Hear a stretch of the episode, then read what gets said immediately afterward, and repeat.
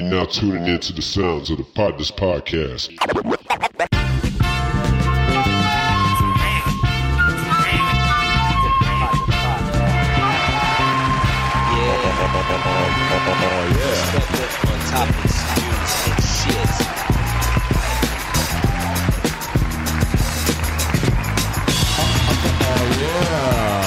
Hey, hey, hey, hey, ladies and gentlemen, season three, Yeah, man. episode 20 Really? of the 20? Partners Podcast. We are officially in the 20s, y'all. God damn it. Can I get an explosion early?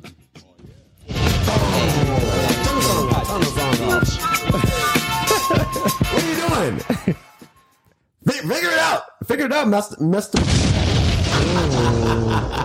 You call you Massa. Massa, yeah. I was trying to say uh, too long, my ma- brother. master mixed border. I don't know what the hell I was trying I to say. either. Audio, sound engineer, board engineer. Anyways, ladies and gentlemen, welcome to the Pod This Podcast where we're delivering our perspective on topics, news, and shit. We are your host, the Partners. Hey, starting from the right end of the table now. Yeah, yeah. Uh huh. Welcome back, Mr. Cornitos. Corn Pop. Oops. Yes, it's good to be back. You are fucking up today. He got a little Latin today. No, I think he's doing never that on feel like purpose so that I don't have to play I know, it again. Yeah. Welcome back, bro. that shit again. Mr. Put Your Money Up is in going this on, bro? thing. Hey, next to him is the flyest one in the room. We call him the Dino, aka the Dictionary. Yeah, man. What's going on, y'all? We don't call him the Dino, but not at all. yeah. God damn it. You fucking up today. Yeah, actually, okay, That's what's really all going on. and last and certainly not least, it is your favorite partner. It is the most electrifying, uh huh, the most extraordinary partner of them all. You ain't never had a friend like me. Mm. you already know what it is. JT, aka Young Tizzle, the live thrizzle, Mr. Somebody had to say it. Pistol. What's going on, JT? How you, how you doing, man? I'm, that's okay. I'm gonna edit the pistol in. That's enough. Anyways, yeah. Uh, so let's get straight into it, shall we? Yeah, Courtney, Yes. how's it going? How was your trip? How you been, man? Yeah, Where I've did you go? good. You've been gallivanting around the globe and shit. Yeah, I uh took a little trip. Took a little trip by a beach. Where'd you know go? what I mean? I went to Cabo Yeah, for like okay, yeah, for a couple of days. Cabo. Where is Cabo for those who do not have a map? So Cabo is in Mexico. That's, that's oh, yeah? as much as I know. Mm. So it was cool. It was an all inclusive. What side of Mexico? I, had- I, have, I have no idea. I have no idea. Oh, all I know gosh. is You need to know these things. Nah. When All you I know go is- to a completely different country. I, I, okay, I can tell you this. we unfortunately were we hit okay the, the the day we went out there there was actually a, a category one hurricane. Oh snap! Damn. Wait, wait, wait, So- wait. This, so- this wasn't Nicholas, was it? Huh? I don't know what the name of it was. Category one. we just had one hit too. That was Yeah, no, it was this one only hit like. Mexico area, and so it happened in like Thursday night. the The view was like the view. We had a view of the beach, so technically you can like walk out of the room to the beach. So Thursday night, you literally could look at like her hurricane. the the clouds. yeah, everything. in, the, wa- the, the, the tide was high, all that. Goodness gracious. But then what the crazy part is, I was like, man, so the, the trip about to be ruined. Basically, it's like a whole hurricane came. Friday morning, all that shit was cleaned up. Nice. Oh, wow. Electricity was on. Wonderful. Like people was walking around like, hey, how you doing? I'm like, did y'all? I was like, That was just a uh, Friday that's good. night. It's good. It's in there. I was like, but look, the thing is, like, I'm like, they cleaned up quick, like Yeah. quick, quick. Hey man, they have Mm. great work ethic. Liquor, the, the all this stuff was open. Like, we was, yeah, so it was cool. We cool. gotta, awesome. we gotta make all the money. That's kind of scary though. Show, you showed up.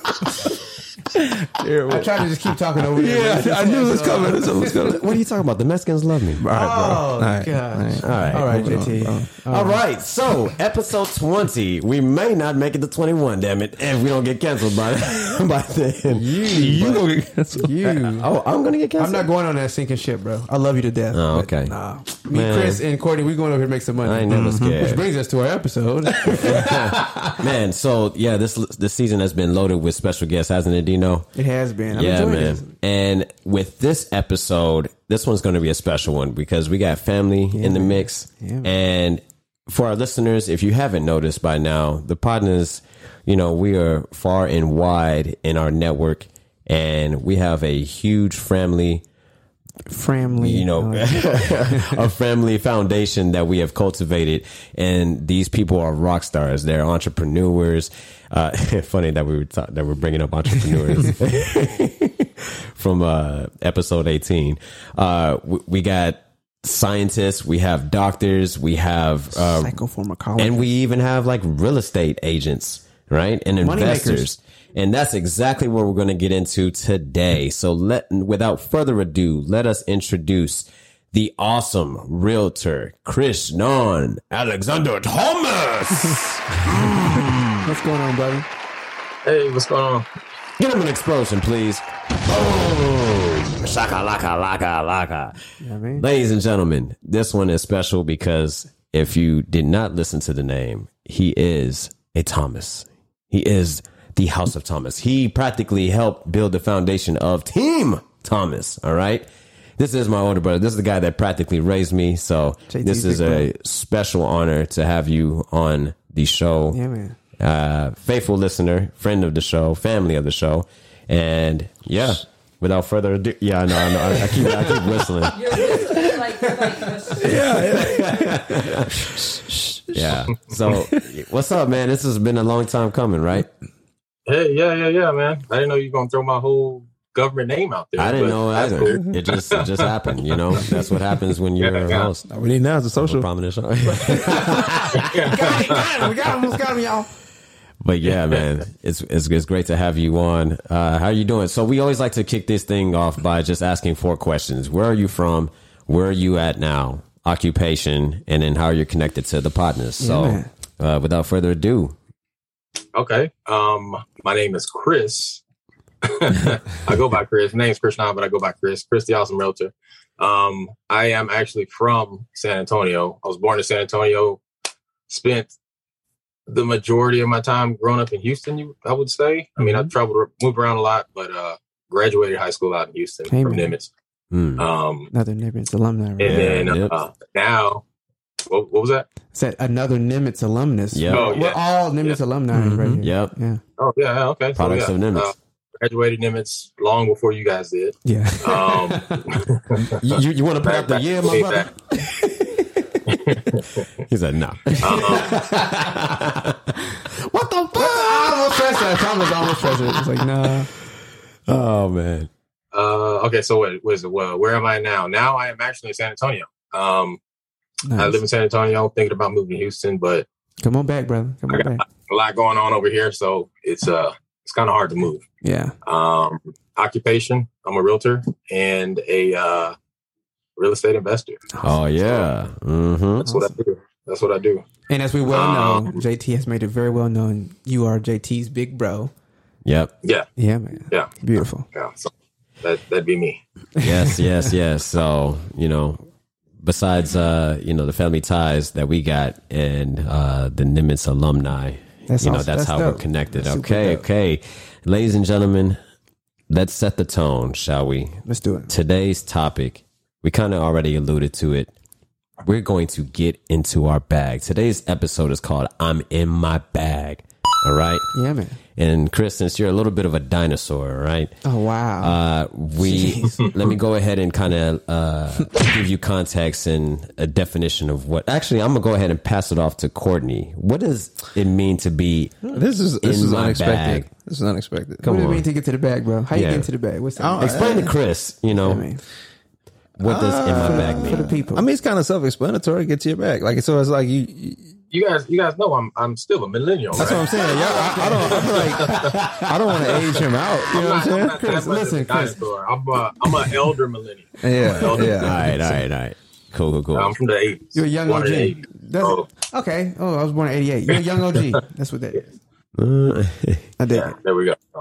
There's JT trying to put you dinosaur. Right. For real. I'm trying to age you out. so let's get into it. So you know, Chris, the awesome realtor, right? That's the that's the brand. That's the tag. Yeah, uh, that's you know, you can find his card anywhere practically in Texas and in some of the local states uh, surrounding Texas. Correct?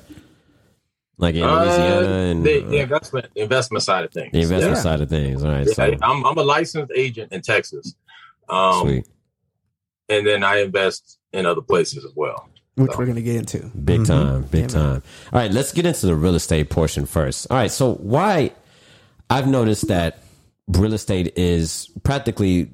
You know, It's hot right one now, of bro. the four things that you're going to see on social media. All right, it is the hottest industry. man. It's one of the hottest industries right now. It's is a hot market. So that's actually the first question. Why is it one of the hottest industries? Why does everybody want in, Chris? As far as uh like working as a real estate agent, Right. yeah. Okay, so I would say um, it's it's pretty easy to get into, and uh, it's the lifestyle that people are attracted to. Lifestyle and the ability to not have a cap on your income.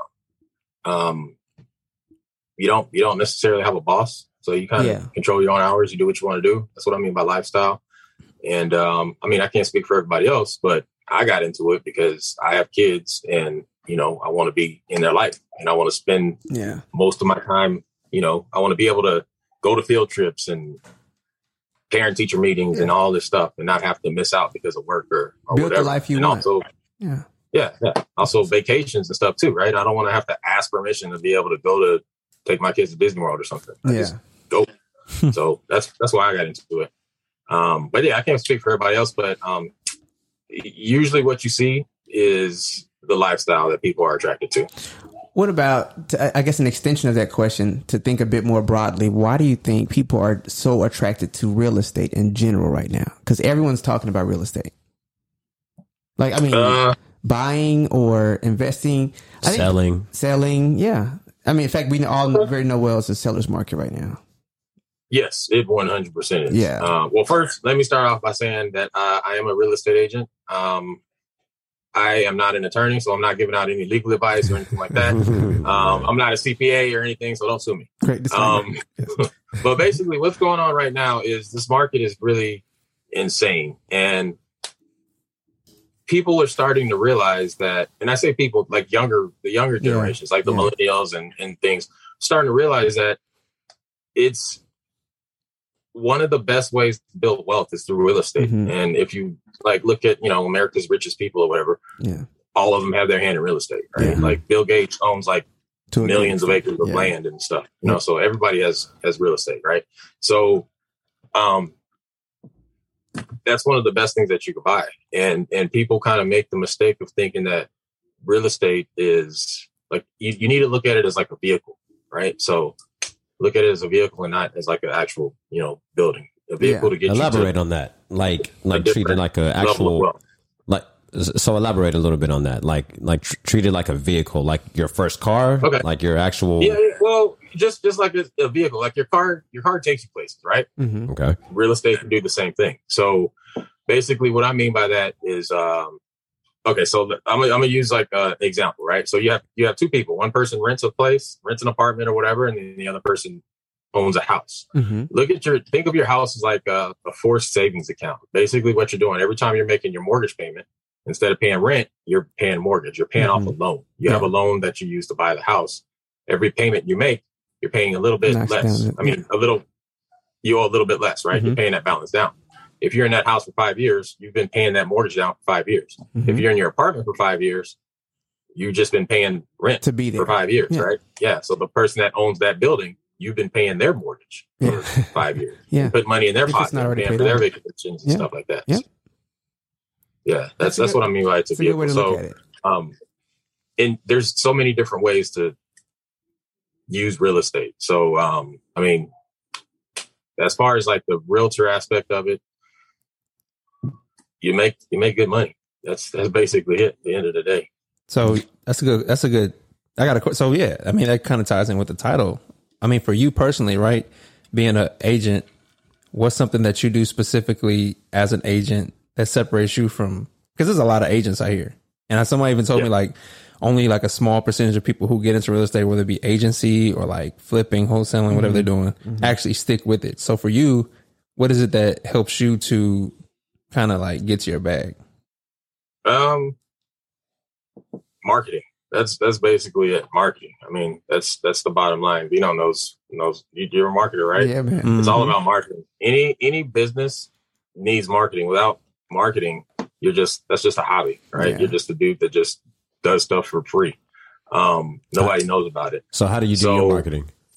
A lot of a lot of mistakes that people make when they first get their license, because honestly, it's not that that bad to get your license, right? Like Texas is one of the hardest states to get your real estate license in, and I say that because it requires the most amount of hours for Mhm. education. Okay. So across the country, Texas, like compared to other states, I don't want to say the agents are smarter, but we just had to have a lot more hours of training. yeah. yeah, yeah. So, like, in order to get your real estate license to begin with, first you got to be 18 or older, which, you know, that's not really anything. Fill out an application online, you pay a fee.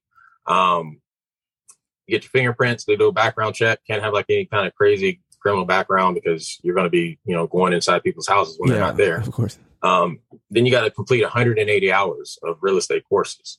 Hmm. And it breaks down to six courses. So um, it's like real estate principles one, real estate principles two, uh, law of agency, law of contracts, promulgated contracts, and real estate finance. And then after that, you take your test, you pass your test, you um, basically pick out a brokerage. So you have to work under a, a company. Okay. That's when you hear like Remax, Keller Williams, Yeah, yeah, yeah, whatever. All these, all these brands. I don't want to, you know, throw all these brands out there, but all these name brands. So, in order to be a an actual realtor, you're a you're a sales agent. You're not a broker. The broker is basically like the uh, the company.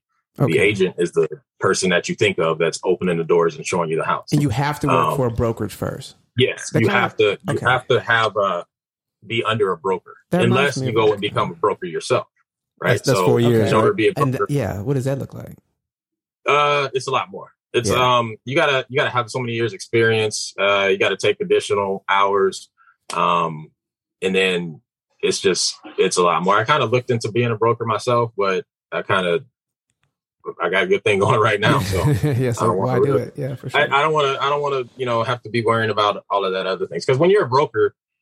You, the agents are working under you, and you're responsible for those agents. So if you got Yeah. somebody who's you, you all work with people that you're like, man, I got an idiot. Like, how's that dude doing? You know, I don't want nobody like that Yeah. using my name out there. I would probably Um, equate that to um like, you know, moving up in the chain of, you know, your day-to-day job. So like, you know, being in a corporate position, moving up to like associate director and uh Oh, and, and then saying. director is kind of like the You- equivalent to being a You, broker, I guess. can, you you I- can look at it like that. It's just think of it as a I see it like- almost like, like an a- apprenticeship.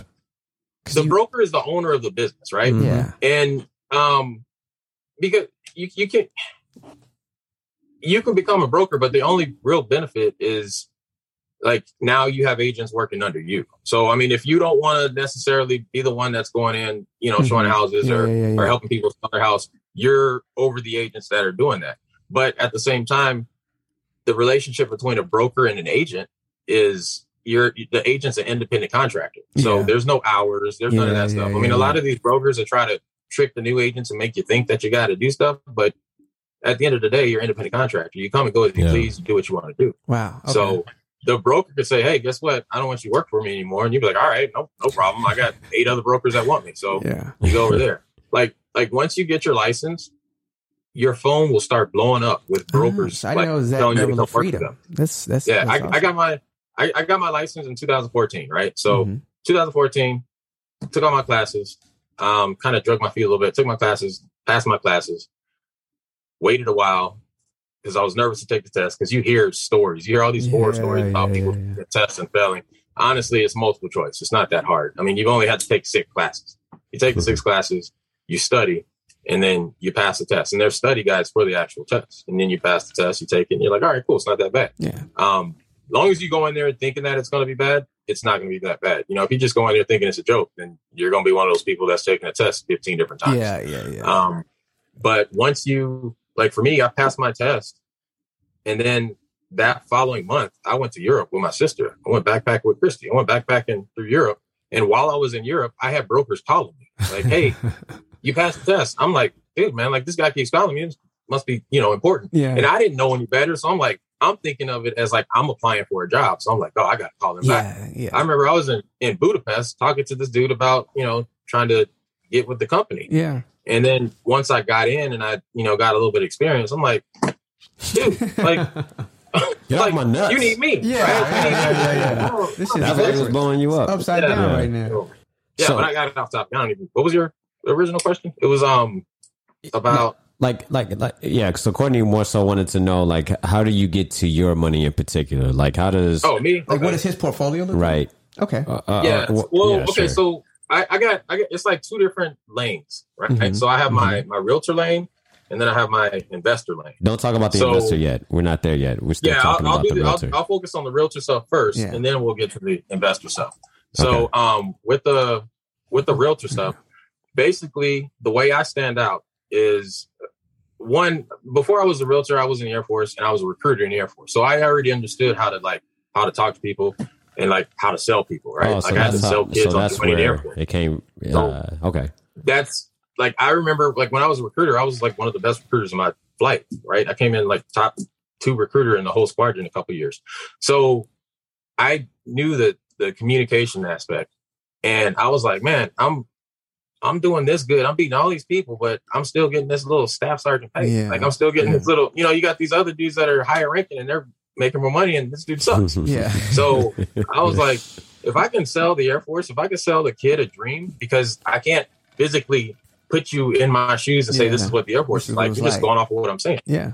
So I can I can easily sell a house. So that's where the idea like came. Like, man, maybe I should be selling houses, right? First, I thought I, I should be a car salesman or something, but then I was like, I don't Yeah, really no, do that. yeah, you didn't do Yeah. And it just, I already had like a, a, a um a seed that was planted before for uh, real estate. So I just I got Yeah. out, got my real estate license. All right, first I got out, started investing, then I got my real estate license. Um, but once I came in, I knew that I had to market, so I just started marketing. And um, there's several different ways to market. Everybody does things a little different. I mean, it's everybody. You talk to ten different agents, they're going to tell you ten different things. Yeah. But for me, um, the one of the reasons you guys see a lot of agents and stuff on social media is because that's one of the ways that people market on yeah as an agent in social media because it's free. You just Yeah. go on there and say, "Hey, everybody, I'm a realtor," and then they all of a sudden have a million different friends. They Mm-hmm. go and collect their friends on Facebook or whatever, and then they just start letting everybody know they're an agent. So then, when somebody wants to buy a house or sell a house, they're like, "Oh, I saw this post two days ago about a guy who's an agent. Let me call him." And that's that's how you get business, right? Yep. Mhm. Um, Not to mention paid I- ads on social media. I try to stay out of that, be- and that's just my personal thing. Like I'm not big on social media, um, so I just I stay away from that, and I kind of do different things, right? So I do a lot of postcards. Um, I'm not one of those aggressive marketers. Like, uh, well, I, I am aggressive, but I'm aggressive at my passive marketing, if that makes sense. Mm, so okay. what I mean by passive marketing is I rather have people call me yeah. instead of me calling people. Like Yeah. I freaking hate telemarketers. I, I will cuss you out. yeah. You call me Yeah. and try to talk to me about a car warranty one more time, you know, or, see- or whatever. Chris, you So- hit on a really good point. Just on from a, as a marketer, I want to acknowledge that because that's that's that's the that's the way to be now. It's called inbound marketing, where you want people to come to you, right? Outbound marketing is intrusive. Like you said, I don't want you. I don't don't call me. I don't want no telemarketers. I don't want you. You know, hit my inbox with some shit. No, that's that's intrusive. It interrupts your life.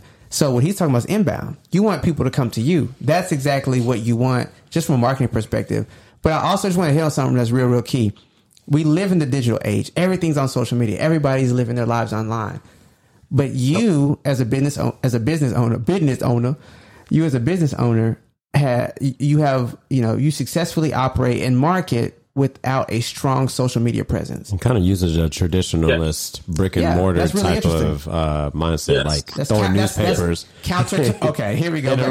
think, think about it. So, so think about it like this. So, Here so you okay, so. JT called me out earlier about being a dinosaur, whatever, right? So, like, I remember when the internet came out, right? Like, I remember freaking AOL and, and like Yeah, making man. the weird dial-up sound, sound and all that. Back in those days, yeah, back in those days, when you got an email, you were like super excited. You're like, yeah, You this is great. mail. I got an yeah, email. Woo. It was amazing. Um, but then like Chat nowadays, you I mean, I'll sit here and delete stuff before I look at the the first three words of the subject. I'm, it's going in the trash, right? Like, Yeah, facts. and then I'm, I'm marking people as spam and all kinds of stuff. It just gets gets tossed out. So I don't do any like email marketing or anything like that. I know that's big, like you know Mailchimp and all this stuff. Yeah, People use that. Yeah. I don't like using that because like you're going straight into the trash. Like for me, I'm big on mailbox marketing. I will fill your mailbox up with stuff, So you're and I do that because mail. you Yeah. physically have to take my thing and throw it in the Ah. trash. So interesting. You okay. phys- like you are touching me. Like you see my face in your mailbox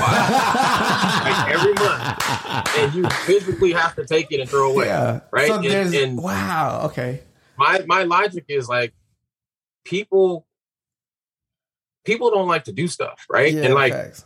And and doing stuff that's that's kind of hard, like selling a house or something like that, something that big, is it's like a big chore, right? Like think about yeah, you, you yeah, got your yeah. life going on, you got to move or whatever, you get transferred for whatever reason, and you're like, God, I got to freaking figure out how I'm gonna sell this house. Yeah. And you've been seeing my postcard come to your mailbox every single month, send just random information. Yeah. Hey, now's a good time to sell.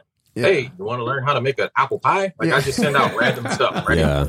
And um, just Hey, random kids. things about like Wanna see just violence? different stuff. Yeah. Um, it's there's this company I use that does all the marketing, and I just send it out.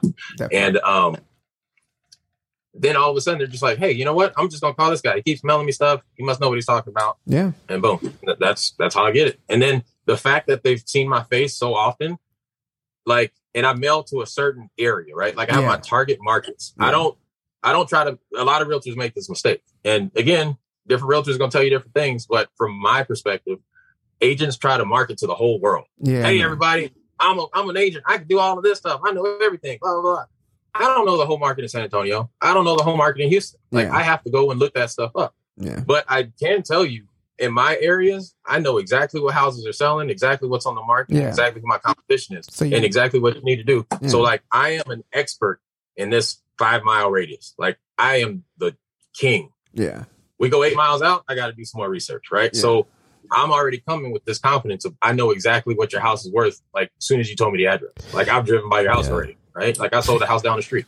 So, I am am big on just focusing in my my farm. That's what we call it, our little farm area, right? Mhm. So fencing. the fact that these people are constantly seeing me in the neighborhood and constantly seeing me in my postcard, yeah. I'm kind of creating like a like a kind of like a celebrity kind of thing. If that makes sense, right? Because when they find me community see me in person, they're like, "Oh man, Yeah. you look just like just like your picture." Yeah. I'm like, Yeah. yeah, like it's it's a recent picture. Yeah, the awesome like, realtor. you know. So, yeah. yeah and then like what that does is like i noticed and I, I didn't even this wasn't even my intention when i started doing it like this but i noticed that like i'll be the only person that they call like they'll call me i answer my phone or i'll call them back and then they're like all right cool and i'll come meet with them and i'm like all right yeah if you meet with anybody else you know blah blah and they're like no we're, you're the only person You're we call. Yeah. okay. all right cool Yeah. right so Yeah. like with with marketing and um trust, and man. sales in general, like you got to have like a funnel, right? You got to have so many leads, Mhm. which leads to so many contacts, which leads to so many appointments, which leads to so it. many, you know, listing presentations, and then from there, oh, I do four listing presentations, I get one listing. Yeah. For me, I get one phone call, I get one appointment, I get one listing. Yeah. That's that's how it works, right? So conversion rate is crazy, right? that's that's my yeah, my conversion rate is like it's up there. Yeah. And the thing And- about San Antonio too is that, like, with Chris focusing on those targeted markets, the word of mouth can spread like wildfire True. in San Antonio. And so, like, say if he only has like five target mar- uh, target areas throughout the city of San Antonio, and he has success in all five of those areas, they then Oh, go and multiply and and talk. You, you know how many families you know be moving in and out of San Antonio? It's military and medical uh, capital of America. I, I agree. You know, or I mean- one I of the medical capitals it's- of America. It's what I'm Military. so what I'm so intrigued about is the fact that you know everything you're describing. That's like direct marketing. That's that's analog, right? And it's it's dope because that's that's where I got my that was my foray into the business. I was designing billboards and postcards, right? But Yeah. those things, unless in certain verticals, have for a lot of companies, man, they do it just. Oh, we might do a billboard at once a quarter. They just do it because it's there, but you know, it's not like. So I love to hear the success and the the strategic thinking behind having an analog, having a a more direct a physical approach. strategy. Yeah, I which is it. what I love, by the That's way. dope. That's I dope. love that. I mean, like, I think that that's, That's the more. counter, con, like counterculture. Like that's kind of not what they would preach to you in a school right now about marketing. Everything's digital. Yeah, and in a way, it kind of works in his favor too, because I all, all of the other realtors that are out there trying to do the digital touch. Because I mean uh, that it- can it- work. yeah, if they come across Chris's profile and and physically have that envelope in, in their hand or that you know that flyer or that Hey, magnet looks like of Chris him the in the Awesome Realtor guy I yeah, I'm my like man, this guy and he's on his everybody's refrigerators. Eventually, they're gonna give him a call, or if they just see him in passing, they're like, "Wait a minute, I, I've seen you before. Why? Why do I? Oh, Chris, the awesome That- realtor.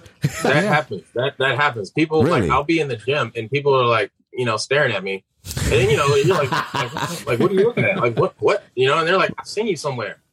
And it's like, oh yeah, like do you shop at HEB? Yeah, well, I'm on the back of the receipt. Bam. That's where you saw yeah, me, right? yeah, or yeah. what neighborhood you live in. You probably been getting my postcards. That's so great. That's like I do okay. stuff like that. Um Direct marketing. I, I Oh. have a website. Don't get me wrong. I, I am online too, but I don't.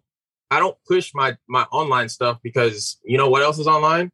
Everybody else. Yeah. And I'm not. Yeah, I don't want you to like type in my website or Google, you know, Chris the Awesome Realtor or Realtor in San Antonio, and then you know 500 other agents pop Yeah, up. Right? yeah, like yeah. I'm trying to eliminate that competition. So while everybody's over here, I'm over here trying to get in your house. I'm not Yeah. trying to get in your computer. I'm trying to get in your mailbox and, And from your mailbox can. inside your house. yeah, Right? Yeah. You shop at an HEB. I can dig that.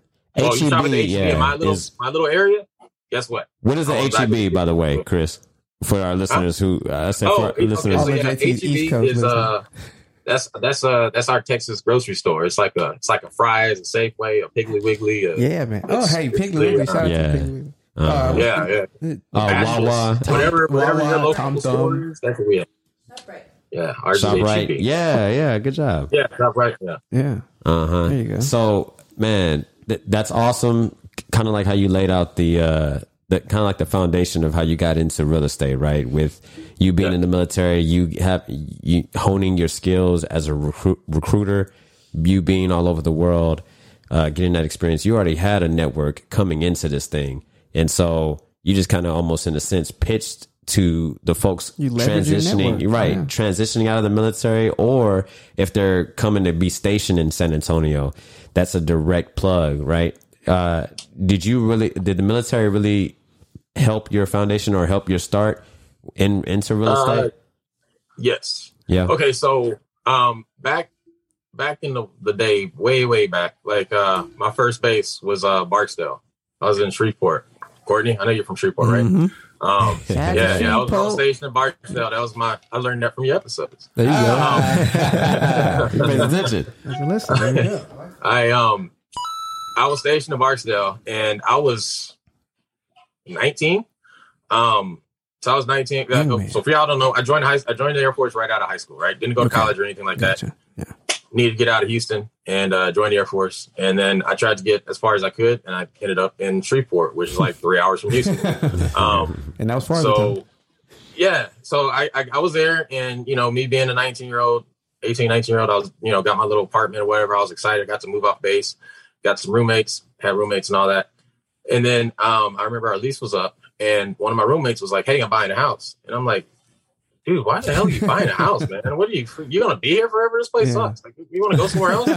like, no offense. No offense. yeah, but I was yeah. like, like coming from Houston to Shreveport, I was like, man, this place sucks. Yeah. Yeah. And like, why are you buying a house here? And then um, I was like, "Eh, whatever, dude, you're an idiot. I got this badass apartment I'm going to, so see ya. yeah. And this dude got this house for like thirty five thousand dollars. He got a fifteen year mortgage, and you know when you're 19, 35,000 is a freaking lot of money. Yeah, you're like, yeah, what the yeah. heck? Because I didn't understand financing or anything like that. Yeah. Um, again, high school, barely made it out, out of high school, by the way. Not like one of those uh math magicians or anything, right? Like I just barely made it out. So I deployed and I came back and I went and I hung out with him at his, his house. And I was like, man, this place ain't that bad. It's pretty cool. Yeah. But you don't have a pool, you don't have any of this stuff, right? Yeah. But what he did have was he had two roommates. And two of the roommates were like people that we worked with or whatever. And I'm like, all right, cool, what's up, man? And he had each one of his roommates paying like seven hundred dollars a month. for- and I'm like, What? Yeah. you're making fourteen hundred dollars? I'm like, he's like, yeah, yeah. And I'm like, how much is your mortgage? And I mean, his mortgage was like, well, I think I said how much is rent because I didn't understand what a mortgage was. Uh, He's like, yeah, I got a mortgage. He's like, yeah, um, I paid like four hundred dollars a month to pay for the house. I'm like, are you kidding me? Like you, Mm.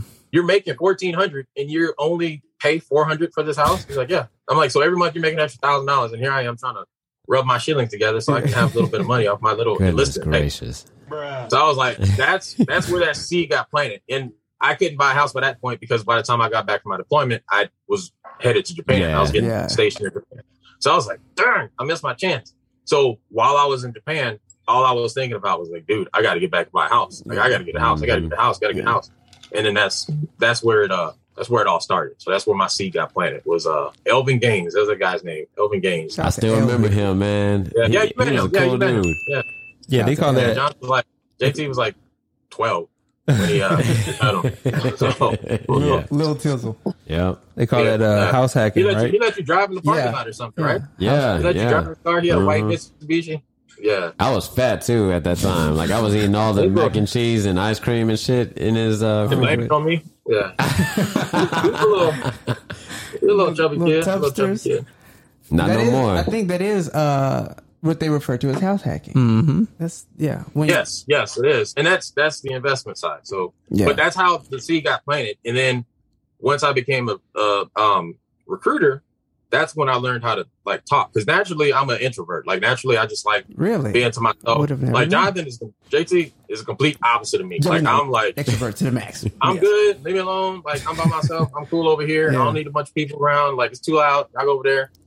But when I came, when it when you're a recruiter, you can't be like that. You Yeah. gotta like Yeah. you gotta go talk. Hey, hey, you want to join? Come Yeah. over here. Like, Yeah. this- this is what it is, right? So I um I naturally like branched out and kind of changed. So like now it's it's weird because like I'm extroverted when I want to be, but then I'm also like I can go sit, can and, off. you know, sit in Yeah. my Yeah, yeah, yeah, yeah, yeah. Yeah.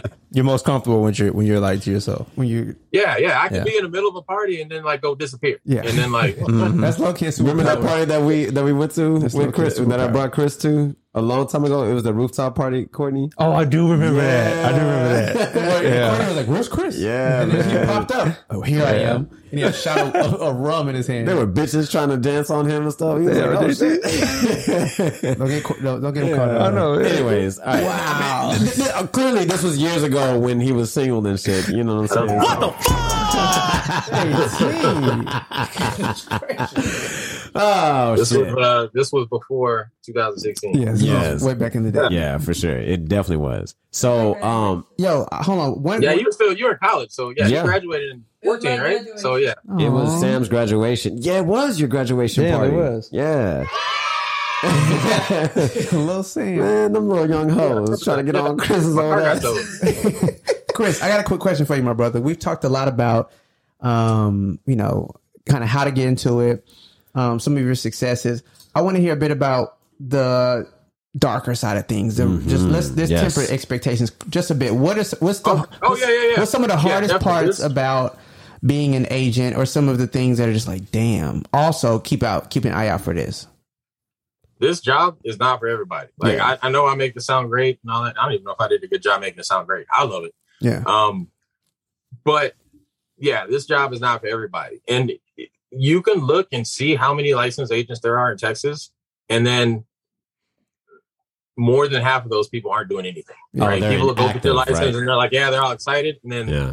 They don't do anything with it, yeah, right? yeah, yeah. Um, and you, you guys all know people that are like that, right? Like they, they say they're going to do something, or they'll, or they just don't do it, or they say they'll do it. They get to the point where they can And- do it, and then they still don't do it. don't pull the trigger. Um, Yeah, yeah. So with this, you don't have you don't have a boss, right? So that's a good thing, and then that could be a bad thing. If you're not like a, a self starter or go getter or whatever, you don't have nobody breathing down your neck pushing yeah, you. yeah. Nobody's gonna push you, right? I mean, you're just gonna be sitting there. Yeah. So You your own you have boss. to be self motivated, Ah, right? yeah, and, and usually what happens is once you get that first closing and you realize like, man, this is a lot of money for like like the work I had to do, especially coming out of the military, yeah. right? Like yeah, waiting on the flight line and doing all this other stuff, and then you come in here and you're like, "This is it? yeah. Oh man, I got this. Yeah, this is great. Yeah. you know, like I didn't even sweat. This is awesome." yeah. Um, but yeah, it's not for everybody. The hardest part, by far, the hardest part of this job isn't the real estate stuff. Like all of that stuff comes natural, right? Mhm. The school, not that hard. You just sit there and you read and you take some tests. Um, the knowledge, like even like any any problems that arise during contracts and stuff like that. I mean, you can talk to your broker, you can talk to title company, you can Yeah. talk to other agents. The There's different things. Yeah. The hardest part, one hundred percent, the hardest part is finding clients. Mm, Every every Yeah. every agent will tell you that. That's the hardest part of the job, finding Hmm. clients. yeah. Like once you get a system in place that finds clients, you're good. Yeah. You're good. You're That good. is, That's yeah. it. Clients, right? And, and most agents, most new agents, they start off working with buyers. This is always the case because it's easier to work with buyers than it is with sellers. With buyers, you're always the hero. Yeah. If you can't find them a house, oh man, uh, just the timing's not right. You know, everything's just more expensive. You Mhm. guys got to go talk to your lender and get your price up. Yeah. You're always the hero with the buyer, but with the seller, you're like, dude, man, we got to drop the price of your house, right? Yeah. Like I told you not to smoke in it, Ah, you're smoking break it. them, You know, yeah. you got break the in here. news. Yeah. Yeah. So Yeah. you you're not always the hero when it comes to the seller, but with the buyer, you're always the hero. So it's easier to, to talk to the to buyers. Um, so just new agents naturally do that. And you gotta be patient, right? When you're working with buyers, you will get ghosted. Like Oh, Facts. you will, you will show some houses and then they will be gone. Yeah. and then- They'll go buy with somebody else. I had I had this dude one time, I showed this guy like 15 houses. At least 15 Damn. houses. And at every single house, every time I saw him and met him, I'm like, hey man, Thanksgiving, I'm gonna be out of town. Mhm. be out of town Thanksgiving. Thanksgiving Day, I will not be here. Oh yeah, no problem, no problem. Cool, Thanksgiving Day won't be here. Thanksgiving Day rolls by.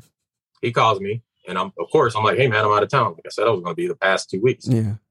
I come back the day after Thanksgiving, Black Friday. I come back and I'm like, hey, you want to go look at that house? He's like, oh man, I already, I'm already under contract. Ah, ain't that bad? Oh, like, you what? funky He's like, dog yeah, head bitch. Funky dog head, bitch. He's like, I just called the Hell sign in the front yard. The guy showed me the house. I'm like, ah. Funky dog head bitch. Wow. Yeah. There's, there's contracts That and stuff. messed up. there's contracts and stuff to keep the buyer. You have buyers representation agreements and stuff, but Yeah. honestly, like you just it just happens, Yeah. right? You just you got of course. you got to deal with it, right? I mean, sometimes you'll have business that just drops in your lap, and you're like, "Hey, I saw this house, I want to buy it." I'm like, "Okay, you want to go see it again?" No, I'm good. Nope. Just I want to write a Sign me up. Let's do it. Okay, Okay. yeah, Yeah. Those, those are great. Those are easy. Yeah. So let's talk So, about um, clients. Like, uh, let's do a little bit of a deeper dive on that. So, do you deal with clients that pull out like at last minute? Um, you know, you make all this progress with them, uh, like a little, like kind of like how you alluded to, right? You were talking about, you know, you were showing this guy 15 different houses, and then next thing you know, he, you know, became a trader and ended up going with another realtor.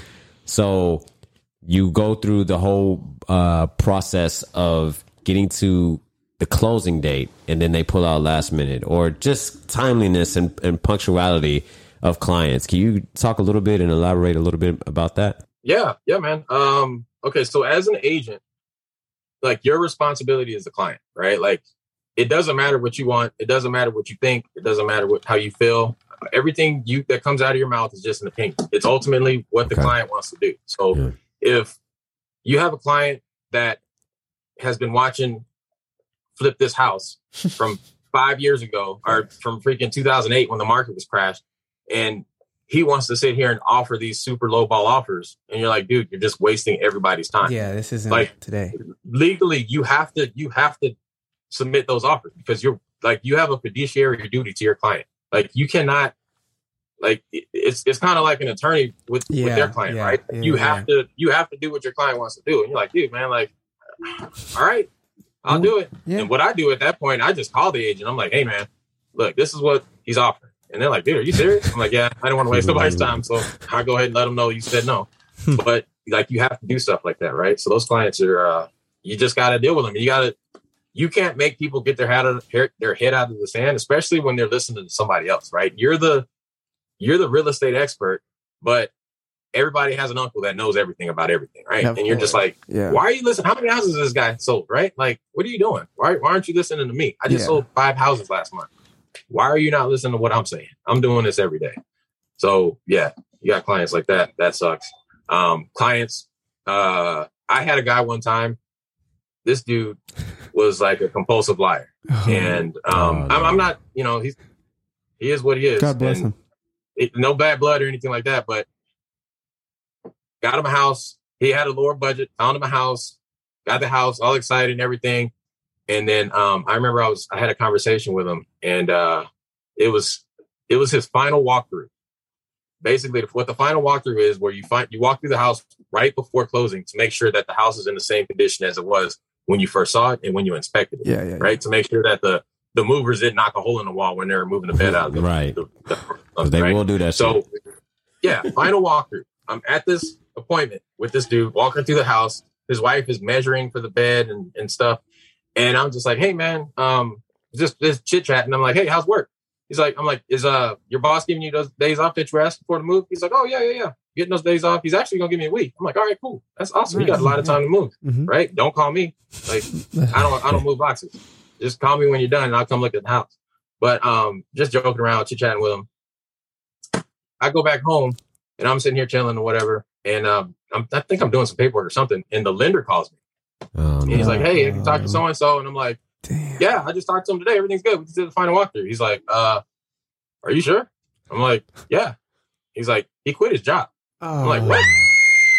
He quit his job. And then I, I call him back and I'm like, dude, man, I don't want to say his name, but I'm like, dude, man, uh, what happened? Did you quit your job? And he's like, yeah, I'm a, all right, Chris, I'm gonna be honest with you. I'm like, whenever you say you got, you're gonna be honest, just be honest. Like, just tell me, like, oh, why- no. why did you quit your job? So the reason this is important for those who don't know, when you're borrowing money, people want to make sure that you're able to pay that money back. So one of the course, yeah. requirements is to have a job or to have a source of income, right? Yeah. So if you if your only source of income is your job and then you quit said job, now you have no source It's of gone. income. Yeah. And and just because you do your final walkthrough, like the closing isn't done, it's it's so at closing, you're gonna go and you're gonna sign paperwork. You're gonna sign a whole bunch of stuff.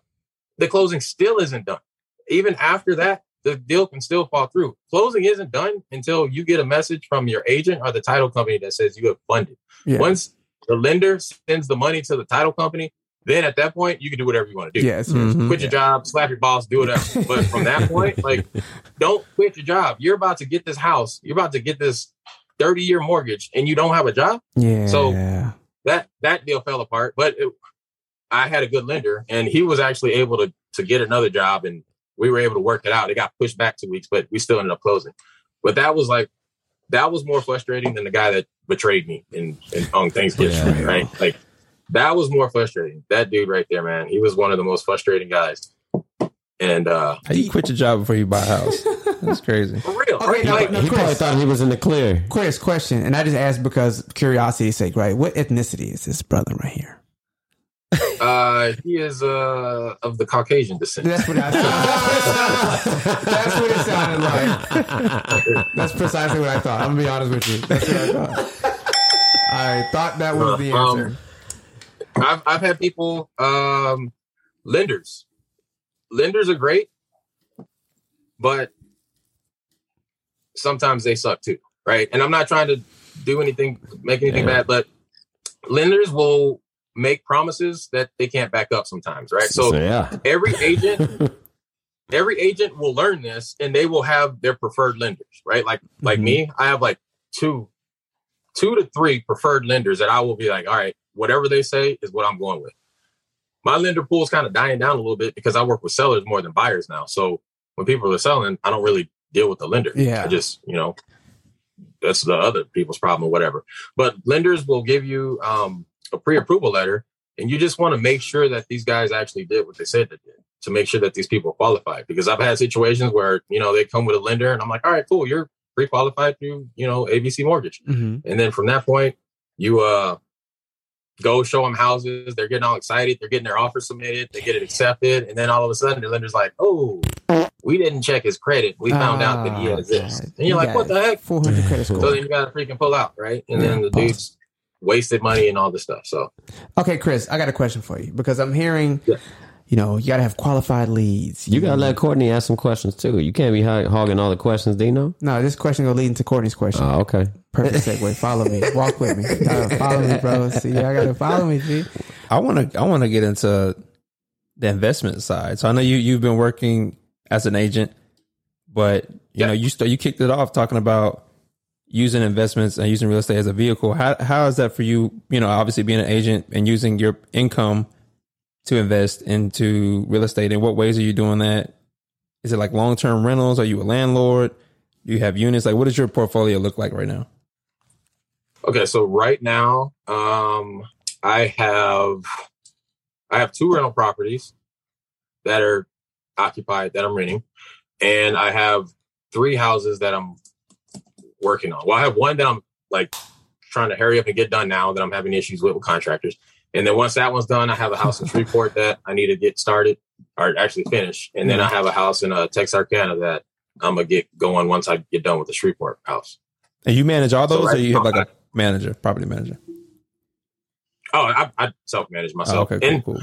I, I self manage just because I'm I'm in real estate, so Right. like I already know what's going on. But you know, for the the average person, their first rental property, yeah, you probably do it yourself. But if you want to keep it hands off, you can just hire a property manager. I mean, they're pretty cheap.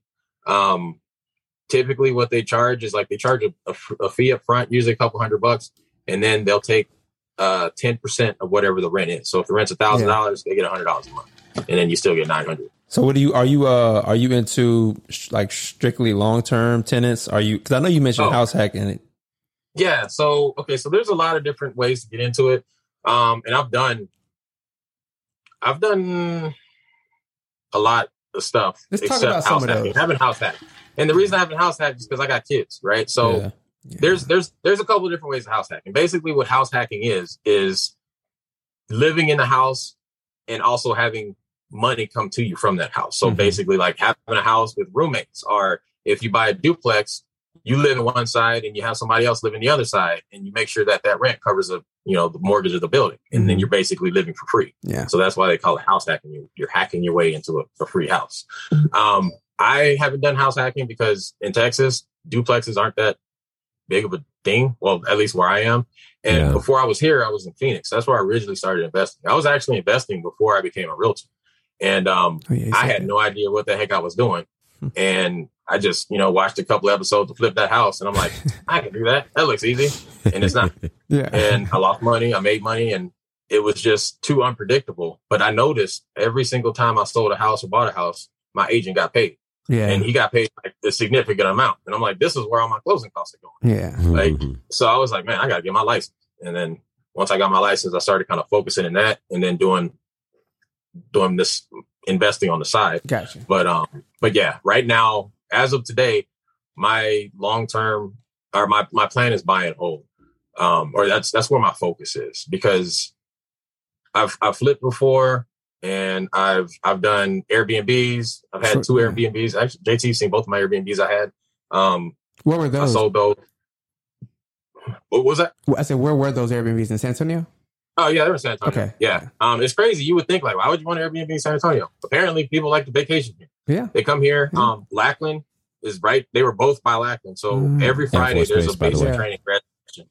So um, for everybody who doesn't know, Air Force for all the enlisted guys that go through the Air Force, guys and girls, they can only go to Air Force or go to Lackland for basic training. Yep. So this Gateway is the only basic training base Or in the gateway to entire world for Air Force. Yep. So Fun every fact, Friday didn't you have these guys graduating, and they would rent out my Airbnb, and um, Thousands was- of people it's a cheat are going through It's a cheat code. like San Antonio every week. Like thousands of people Yeah. coming every in. Friday there's a graduation. Every Friday, Friday. there's a graduation, Ah, and, and the way smart. that it looked, like for for my Airbnbs, would be like I'd probably get somebody to come in on Wednesday, um, and they'll stay from Wednesday through like they'll check out Sunday morning. Yeah. and then I'll have all day Sunday to clean, all day Tuesday to clean, and then even like the morning part of Wednesday to clean. And then every once in a while I'll get like a, I don't know, like a a, a wedding party or something, and or like a sorority of, you know, women from the who graduated a while ago. Yeah. Come down to the river or whatever, right? So Yeah. like, you know, you just and you pick your rules and stuff like that. Who, what kind of people you want?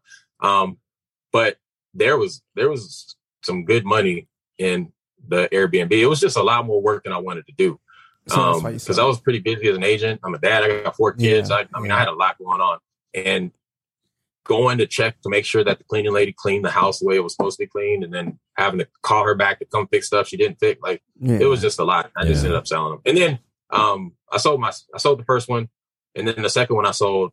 Was during like soon as COVID hit. I was like, oh, let me get out of here. Yeah. And then I hurried up and sold it. And I'm like, oh, I probably should have kept it. But um, one of the reasons I'm, I'm in buy and hold right now is because like,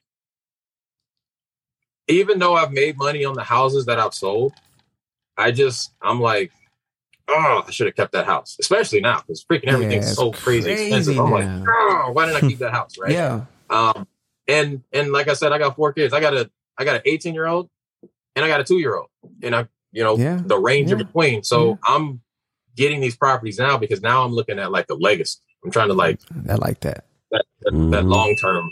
You Yeah. know, I like I'm buying these houses and I'm not That not part. selling them. Yeah. That part for sure. I so it love seems like you like you're not really a cash flow investor. You're more like a long term appreciation, hand it down to my kids. that. legacy No, building. well, I okay. So my house, my plan in Shreveport and in Texarkana.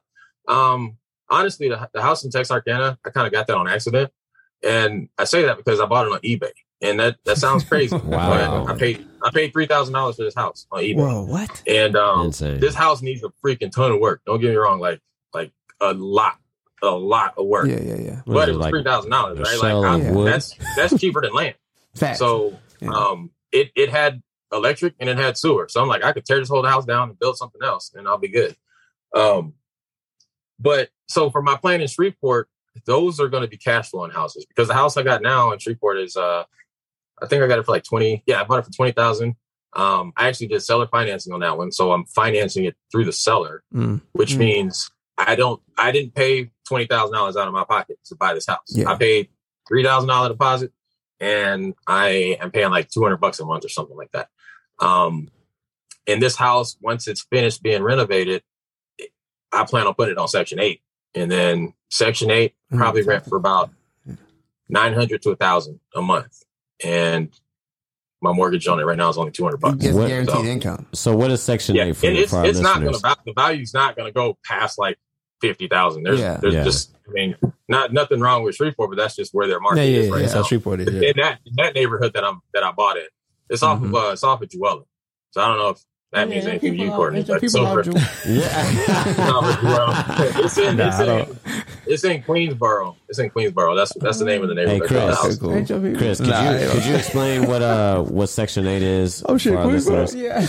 Oh, Section 8? Okay, so basically what Section 8 is, people have a lot of horror stories and like they, they have this misconception about the people on Section 8 are drug dealers and crackheads and all this.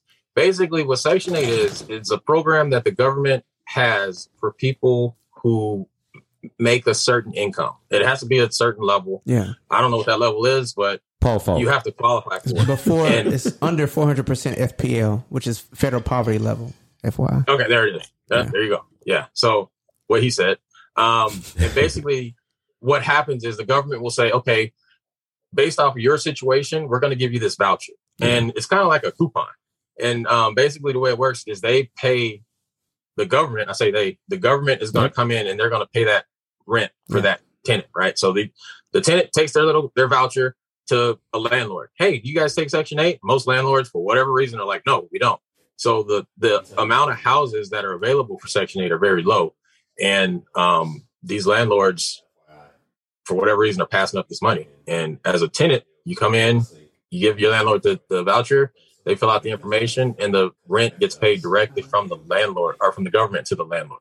Yeah, it's like guaranteed money, essentially. Yeah, yeah, yeah, prettle pretty much. It, it comes directly from the government, Mm-hmm. and it comes Recession automatic. proof. It's automatically deposited in your account. So you don't have to be chasing after rent.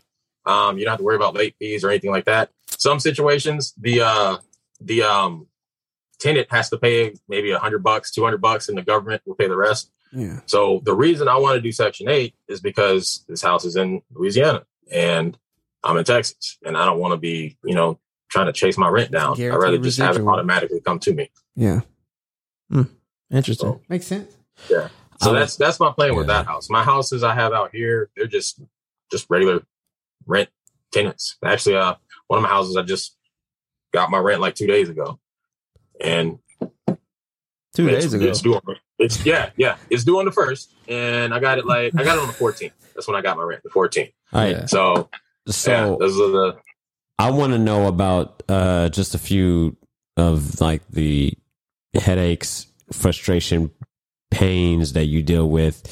I would assume that contractors, the people that you hire to come and work on the Oh yeah, he did say houses, earlier. you know, that you own, all the different reven- uh, streams of income that you have coming in. By the way, that that's awesome. The, the fact that you have each stream of your investment doing a particular task, you know, for your uh, cash flow, your in inflow of cash.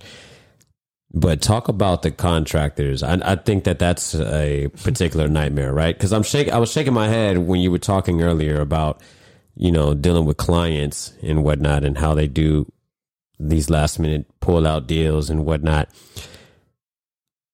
From a standpoint, everybody knows. I've talked about it several times throughout the season about how we're getting a house built. Yeah, man. And Chris, by the way, is my realtor. And he's also part of uh, multiple text threads. And he has seen the evolution of me damn near cussing out people. JT bullying the contractors. yo. And I'm I'm having to do their job. I was talking to my mother about this. Showing up getting people fired. Yeah. I yeah, when I have to do your job for you, then it's not going to be good. You know, you, you got me basically looking like John Taffer off of Bar Rescue or, you know, oh no, yeah, and then be like, "Look at this shit, clean up, whatever. Look at this. This is grease on the disgusting. You're fired. Wh- How they were operating was disgusting. Do you know? Yeah, I agree. You know, and so Totally, I true. said at the beginning of the season that I had to fire the building manager. I had to basically, you know, pry open my cellar to basically get him. Hey, I need the area manager's number. Give me his number. I need to talk to him about the building manager because there's no There's a- there's nothing happening on our house. It's been al- almost a month. What the hell? You see all right? these other houses getting built. yeah. Seeing every- all, all the house, other houses getting built. These other houses getting built. You got a pile of sticks. It was ridiculous. It was ridiculous. And I'm like, where are the contractors? Where are the builders? What is going on? Why are these windows in our house that are not supposed to be here? yeah. Huh? And And Chris is explaining me explaining to me the terms and the and he he's my real estate agent. Yes, I understand, right? He's the guy that's kind of guiding me through this process, Mm-hmm. but these other motherfuckers, I need y'all to. Ho- I'm holding y'all accountable too. There should be no reason why Chris is doing all the work. Yeah, yeah. Chris doesn't live in Houston. Chris doesn't isn't getting this house built. So JT, He brought me to you. All right. So my question is, let's talk about contractors. Let's talk about the people that you hire, fire, He's frustrated. that you bring into this. Yeah, because I'm getting I'm getting heated, and I know that Chris, you, you've got to have some stories, right? we right? want to talk contractors. Oh man, like okay, so I will deal with. I'd rather deal with a hundred no-show clients than another contractor. Like, Damn. like okay, so in in any in, in any industry, there's you know you got your, your good people and your bad people. So I'm not you know if you're a good contractor, call me please, and you're in the San Antonio area, Holla at your boy. please call me. Yeah. please call me. Yes, yes. I have come across so many of these contractors, and I I think the reason is like there's no like barrier of entry to become a contractor. Yeah, yeah, yeah. You know what? Like this ceiling fan in my office, I put this up, so now I'm a contractor. Yeah. So I could, you know, hey, guess what? You need me to go fix your house? I can do it. Seriously. contractors are like the worst. Like it, it, I've, I've come across good ones, and what's crazy is like contractors are like milk, right? So like you'll find a good contractor, they'll be great, and then they spoil and they go bad, Oh, and you're no. like, what And the they hell, rot. dude? You And fixed shit. two houses and it was perfect, and now what happened? Yeah. Now you're not returning no phone calls, and the problem is again like you don't. They don't have a boss, right? So they're, you know, there's they just kind of do whatever you want. These Yeah. people come out of prisons or or whatever. And not not saying people coming out of prisons are bad or anything, but just like if if you're not trying to change your life around, you're just trying to chase money. That's all you're going to do is chase probably, money. It doesn't matter if you drive around in a truck that has a freaking logo on it that says you're a contractor and you got a ladder in the back. Yeah. If you suck, you suck, and you can't. Like my my biggest problem is when somebody tells me that they're going to do something, and I'm like, Mm. okay, Yeah. and then when they don't do it, I'm like, hey, why didn't you do that? What and happened? then they're like, why are you on me, man? Like you told me you don't do that. Like, you can't tell me. Yeah, that applies Like, to every industry. Why, though. why, That's are not you, just why you get mad at contractors. me? Like, That'll make they, me they slap ask, somebody, dog. They- Ugh. Yeah, That's they, they, that drives me they will crazy. come in, you know, you go, you get the bid, you get the house. Uh, I need you to fix this, this, this, this, and this. How much? we'll do it for this much. Cool. That sounds kind of high. How about this grand. much? Okay, cool. Yeah, we can do it for that much. I'm like, all right, cool. When can you be done? I'll be done this day. Okay, cool. Bet. You go when you check up the next day, nobody's there. You're like, hey man, what um, happened? when you guys gonna get started? Right? Oh, and they then didn't start it doesn't it doesn't happen. They don't get the stuff done. And uh, this oh, I last got guy, busy. You there's, mother- there's just there's there's all kinds of issues, man. This last Mm. dude I had, this guy was like a freaking butterfly. Like I had stuff that I needed him to do that I hired him to do, and then I'm like, while he's doing that stuff, I'm like, hey, um, what all do you know how to do? Do you just do drywall or do you other do other Yeah, stuff too? He's yeah. like, oh yeah, I can do everything. I can do All right, everything. All right, cool. Well, I'm thinking about They all doing this. that. of course. I'm, I'm I'm thinking about doing this. How much would you charge for this? He's like, uh, yeah, I can do that. I'll, I'll get you a price later on. I'll get you a price later on. And then I'll come back and the dude has already freaking started working on that. I'm like, whoa, whoa, whoa, whoa, whoa. Like, finish what I paid you for Yeah. first before you start trying to do something else. And it, I, his plan was to just Add more to the Milk money. tab. milk Mhm. money Yeah. out of me while he could, right? So that was that guy. Um, man, I'm t- I've been to so many freaking contractors. They're they're they're pretty bad. That's so the hardest part of being a realtor is finding a client. Yeah. The hardest part of being an investor is not finding the deal. Deals are out there. You just got to know where to look and you got to know how to approach people and you got to know how to find them. Finding the contractor. You could do everything right and still get freaking crapped on. Like yeah. Yeah. these dudes, man, these dudes are freaking ruthless. They're, they're oh, Courtney, you got a story, right? You want to share any of your contractor stories Uh, with you? and- Courtney actually has a duplex. He has two, Yeah. right? You, You have got, two duplexes. now? Yeah, I got two duplexes out here in Houston, and I got a uh, single family house too. Okay, okay. But High to, class. to to the the contractor thing, I feel that like a thousand percent. like my biggest issue is like me on my part finding the properties at like a real cheap price, knowing my spreads, knowing all that stuff. I'm good. Get the contractor. And I even get multiple bids. I have one guy that I try, and the thing is about me is I know I'm a nice guy, so like I try to. I know there's there's there's like really really bad contractors, and there's red flags. Like when something happens, and like, oh yeah, yeah, I got you. I I'll do this tomorrow. Like you said, you show up tomorrow because you're eager. It's one of your first few properties. You show up, and he like, and and and I'll call him. I'm like, yo, uh, hey, and before I can even say anything, oh hey hey, uh, just just letting you know, I- I'm here right now with the guys. We're right now we're knocking out the sheetrock with this, this and that. And mind you, mind you, I'm standing there, right? I'm standing, I'm standing there at the property, so I'm like letting them go. And then, uh, uh, I was like, so when he finishes, I was like, uh, hey man, listen, I'm here. So, and so he, and so the first rebuttal I got, and he's, and the thing is, they're so quick. They're like, oh yeah, yeah, yeah, yeah, yeah. Um, really, we just went out to Home Depot, so we're gonna be back in like five, ten minutes. I was like, all right, bet I'll be here in five, ten minutes. Cool, I'll be here when you get back. Yeah. Okay, okay. Um, Actually, Yeah, so- like 45. yeah, so it's just like consistent lies. So right, so I think the to like this last. So the the the the, the worst oh, part is for me, it's not even just like them them sucking and them keep lying. It's like I even tried to talk to him. I was like, bro, listen, I don't know what you have planned for your life or like what you want to do, but Stop lying to me. Stop being unreliable. my thing is though, like, is but you said it before. I'm like, wh- what do you want? Like, so if you if you're this bad with me, like, Oh, man. wh- wh- like, how do you plan on growing? Because You I'm feel not me? Like, preferring you. yeah, because he because the thing is, he, what he'll One do star. is he'll like be terrible until it gets to the point where he knows I'm not gonna use him again. Like this last project, he knows for sure I'm not gonna use him again. But he'll be like, "Hey man, uh, just want to let you know I apologize for X, Y, and Z. Uh, you got my word. Um, you know my word is Oh, bond. You know I his believe I believe in word. family. I believe in this."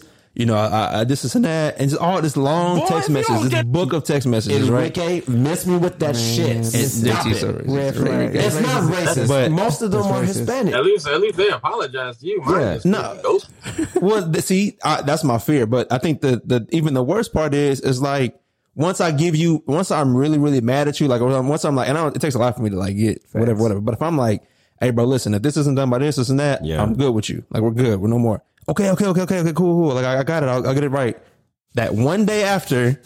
Everything is great. I'm like, all right, cool. Yeah. You know, everything. But then the next day, Ah. right back to it. I'm like, bro, where you at? Where you at, bro? Oh, it's um, it's just because I had to, you know, I have to do. Here. Yeah. I'm like, bro, bro, I'm here, Bro. I'm here again. I, Oh, I was telling bad. Chris uh, and and my mom this morning, man. I'm like, it shouldn't take fucking eight months to build a one story house it really shouldn't. I'm not even asking for a lot. It's fucking three bedrooms that I'm asking to convert to four. Tizzle. Okay, and patient. the fact that it, I didn't even want to do a new build. I, I, I, we had the house that I actually wanted, but then you know, Bro, this is new- happy wife, happy life, and shit, right? So end up going with this uh with this new build. It sounds like a great. It sounds like a great deal. And the seller, he's like, yeah, you know, he's got the title for seller for a reason.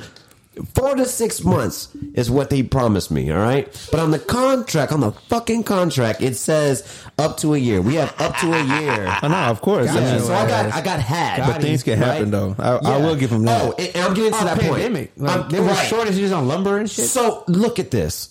I understand that life happens, right? So dramatic. And that's not in the contract, by the way. It doesn't we got a freaking factor in all the different variables of life that will come and just thunderstorm over you, right? But I feel like that the weeks that progress should be happening doesn't happen because they're trying to. They're like Courtney said that they will put on as much on their shoulders as much as possible to just make sure that they are constantly busy and always mm-hmm, have work mm-hmm. coming in, mean, right? yeah. Have that inflow. What, what did you say earlier, Dino, about marketing? inbound. That inbound Yeah. of of work, and then th- just because you have eight flows of inbound of work doesn't mean that you have eight of yourselves to go and do that shit at the same time, yeah. right? So now you got to Yeah. prioritize. But then we're dealing with people who, like Chris said, Oh, I see what you saying. know, uh, don't don't have that management or prioritization skills at all in their utility belt, and so.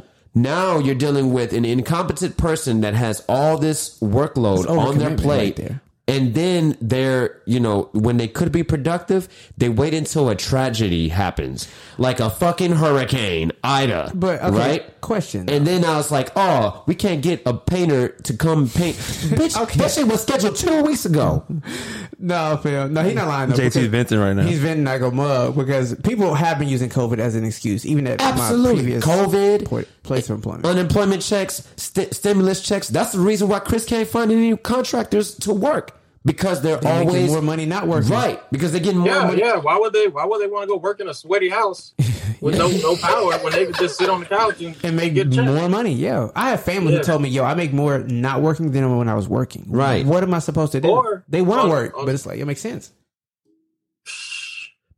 My for, for thing, other contractors. Why why Yeah. actually do the job when I could just take your money and take and disappear? right? Yeah, And my facts. thing is like, It's crazy. Yeah. I That's a big lesson too. Not Yeah. lear- learning when to pay, how much to pay, how to organize like contractors How and to all pay that. it? Yeah.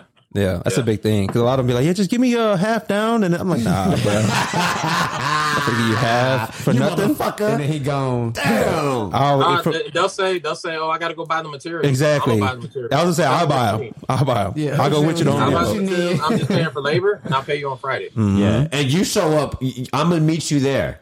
All right. Yeah, yeah. We're gonna meet on Friday. We're gonna walk through, and and that's the problem, right? When you do this and you talk to five different contractors, you have appointments with five of them. Like this is what I do: schedule five appointments with five different contractors. Two of them are already gonna ghost you and not show up. Yeah. Three will show up.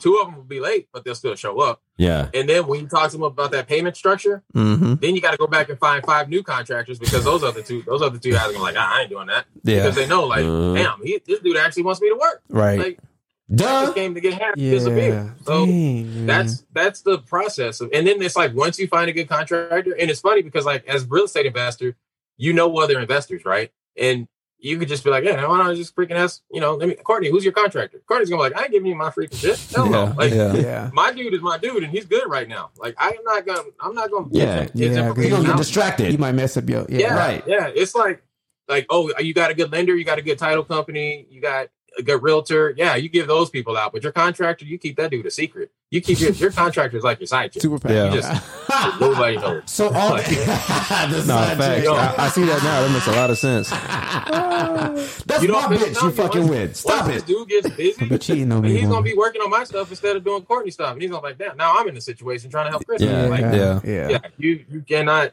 you cannot give that dude out, even if you don't have nothing for him. You better find something. That's tough, You have to go work on your house. Yeah, right. Just come. Uh, Yeah.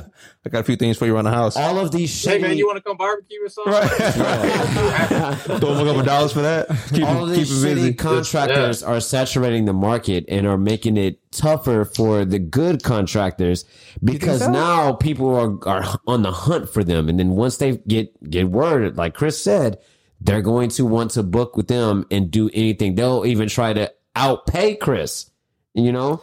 Yeah, I Chris think- has a great contractor, and then Courtney has dealt with Oh, I a, see what a you're saying. list of shitty Yeah, yeah, yeah. contractors, and then he finally find finds Ryan. Right? Let's say Ryan is like Ryan. Chris's uh, contractor, right?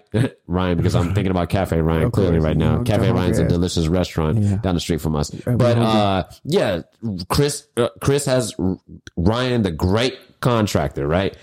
Courtney's dealt with all these shitty contractors, and then meets Ryan, and then he's like, "Oh, I look, I know you're busy. I will pay you three times." Th- not Three even double, times, nah, tri- bro, that's triple. unreal. No, but I'm just, I'm just, Yeah, yeah, saying I- I see what you're saying, I see what you're hypothetical, right? And then Ryan is like, "Damn, yeah, I I'll do do need it, it. Yeah. I, I do need it. need the money, man. Why is Ryan white? Why did you make him white? Hey, so look, I, no, Chris, I do have a. I- I got another question though. Like, all right, so we're, we're we're speaking from the perspective from you. Like, you are in real estate. You're an agent. You you see investing. You kind of understand. Like, this is how it works. This is how I can maneuver through my my job as an agent and also be an investor. But what about those people who really don't have an interest in actually being an agent, but really could use real estate as a vehicle, kind of like how you mentioned before. So, like somebody who does make pretty good money, like engineering or whatever they may do or not so good money. or not so good money. I, I've seen I've in? seen podcasts with teachers who came up uh, starting to invest. So like for that, what do you say to somebody who's like kind of on the fence of ah, I don't really want to dabble too much in real estate, but I do have a lot of extra money. What can I do? Yeah. Yeah. Oh, the- man, like real estate is like the best place to put your money because there's there's all these tax benefits, and again, not a CPA, so I'm not going to go into all of that, but you get a lot of tax benefits from owning real estate, um, and you have that that appreciation. So if you're like putting money in stocks and stuff like that, I mean, it's it's just as easy to put it in real estate, and uh, to me, it's like a safer bet than stocks you could turn on the TV and all of a sudden the company that you had all your stocks invested in could be bankrupt. And then there goes your money, right? Real estate, it's a tangible asset. You can drive by it and look at it if you want to. You can choose who lives in it. You could borrow money to buy it and then have somebody else pay you back. Yeah. Yeah, yeah, yeah. that make sense? Right? Like I'm gonna borrow money to buy this house. I'm gonna pick who's gonna pay for it for me. I'm gonna be picky and be like, I want no, not you, not you, No, you. no. Yeah. You got the good credit. You got the good job. Mm. You're gonna come live in my house, and you're gonna buy it for me. Yeah. Thank you. That's great. And matter of fact, if you pay me late, you got to pay me more money. Yep. late God damn it! Where, facts. where where else can you do that, right? Right. So Yeah. that, that's that's awesome. So Mm-hmm. um, you definitely do not need to be a real estate agent to to be an investor. Anybody can be an investor. You can get into it with. That it, it's a gimmick. You always hear, "Oh, you have to teach how to invest with no money." Blah blah blah. Yeah, you can. You can honestly get into investing with no money. Like, uh, I don't want to say no money. You need at least like five hundred bucks. Right. At least like five hundred bucks, you can get in and start investing. You start wholesale.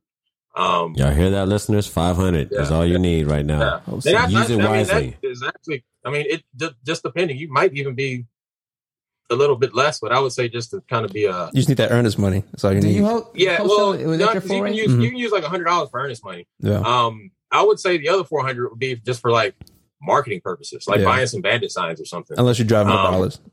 Yeah, bandit sign. Basically, what a bandit sign is is those ugly ass uh, "We buy houses" signs you see when Yeah. you're driving through the city. Yeah, big. Those are, we call them bandit signs because they're illegal, and Oh, uh, shit. you got to be like a bandit when you're putting them out because you want to get caught. So you go, you put them out, and then. I didn't know those were illegal. What you should do is Yeah. you should pick them back up. The police, you can get fined You, know, from you them. put them out for a weekend and you put them back up. But most people just put them out there and just Leave them. they go out there until they're gone. Yeah. What if you come across somebody that that it, you see is kicking down your sign, Chris? Like, what you gonna do? You you, you charging them up on site? Oh, you just got to you got to sign battle. Like I, I um. Ah, I'm not saying I'm not saying I've I've used bandit signs in the past. I'm not saying I have or haven't, Yeah. but um, hypothetically, if if I was to see that, uh, I mean, it, it just depends. You get you get all kinds of people. You get freaking the people from the city will come take your signs down. Other investors, they'll freaking take your sign down. trifling. I've had oh, I've you seen- motherfucker! I've seen investors they won't even take your sign down. They'll cover up your number with their sign. Yeah, yeah, yeah. Oh. You'll get you'll get those freaking like grumpy people that just don't like the signs in their neighborhood and they want to tear them down. Hell no! you'll get like you get you get all kinds of stuff with those signs, right? And those signs are ugly and like it's it's a Yellow what- what and black. you know, it's a it's a it's the an old school marketing tactic, Fact. right? Like Real school. inve- a lot of investors go and do websites and all that stuff, but honestly, those those uh bandit signs they work. Yeah, They they work.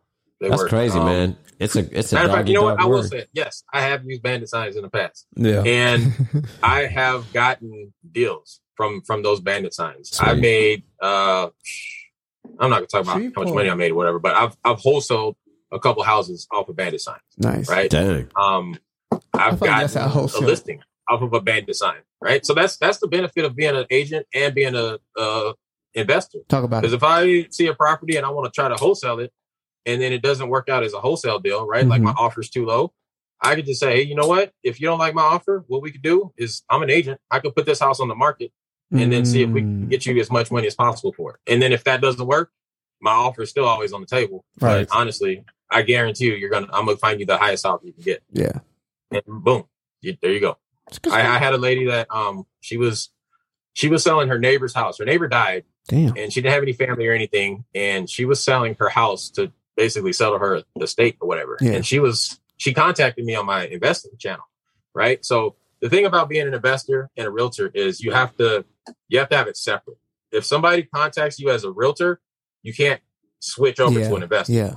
But if somebody contacts you as an investor, you can switch over to be a realtor. Gotcha. Because remember, as a, as an agent, you have this fiduciary duty, right? Mhm. So if I'm your agent, my job is to get you the best deal possible. yeah. I'm not going to do that as an investor. Yeah. My job is to get me the best The deal best- possible, Exactly. Yeah. right? yeah. So if I'm getting you the best deals possible, then I'm not making any money. Matter of fact, it's costing me money. So she contacted me on the investor side, and I went in, looked at it, and I was like, "Oh yeah, as an investor, I can do this much for it." And then she's like, "Okay." And then you know, just talking to her, I found out she was talking to other investors, which most people are, right? They just start writing numbers down. So I was like, "All right, well, I already know I got some more competition." I was like, "Hey, um, you could probably get more if you just put it on the market." And then she's like, "What do you mean?" I was like, "Yeah, you just put it on the market." I'm like, honestly, there's not really that much extra you got to do. I mean, I'm an agent. We do a listing agreement. I put my sign in front yard. I start marketing it. I get all the um, offers together, and then I'll just present all the offers to you, and you pick whichever one's the highest one. And then I charge six percent commission. I guarantee you, I'm gonna get you more than the six percent difference Facts. on that on that house. And uh sure enough, like that house was uh turned out that it was a short sale, getting ready to go to foreclosure. Um, but we ended up short selling it, and I got I got more than I thought I was gonna be able to get Hold for on, that hold house. on. Like somebody came in, but I'm like, damn, like What's a yeah, short sale? sucks because you should not be paying this much for this house. Hmm. and it they they did. It, it went Chris, through, got accepted. the house is worth. What's a short? Oh, okay. I'll let him explain that. What's a short sale? a short sale. Yeah.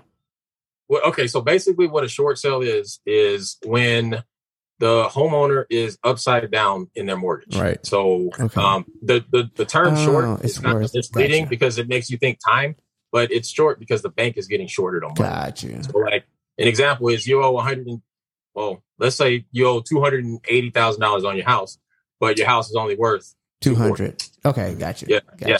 and and one of the ways this happens is by not putting any money down Mhm. or um refi people do this all the time do these freaking loan modifications they constantly modify their loan they constantly refinance it pull the money out and then like go buy a boat or whatever and then they get a new mortgage and it has a higher interest rate Ah, or whatever. Yeah. and then and then at the same time they're not taking care of their house right so if you you got all these dogs running around your house you got people smoking in there you got you know it just if you're not taking care of your stuff your house is going to be as worth as what it should Yeah, be worth right yeah. so you know if, if your windows don't work your house is going to be cheaper than the house next door.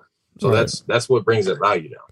You bring uh uh, you bring up kind of a point that I want to touch on a little bit is we're t- we're talking about clients right? And you switching from the investor to the real uh the real estate uh Yeah. lane.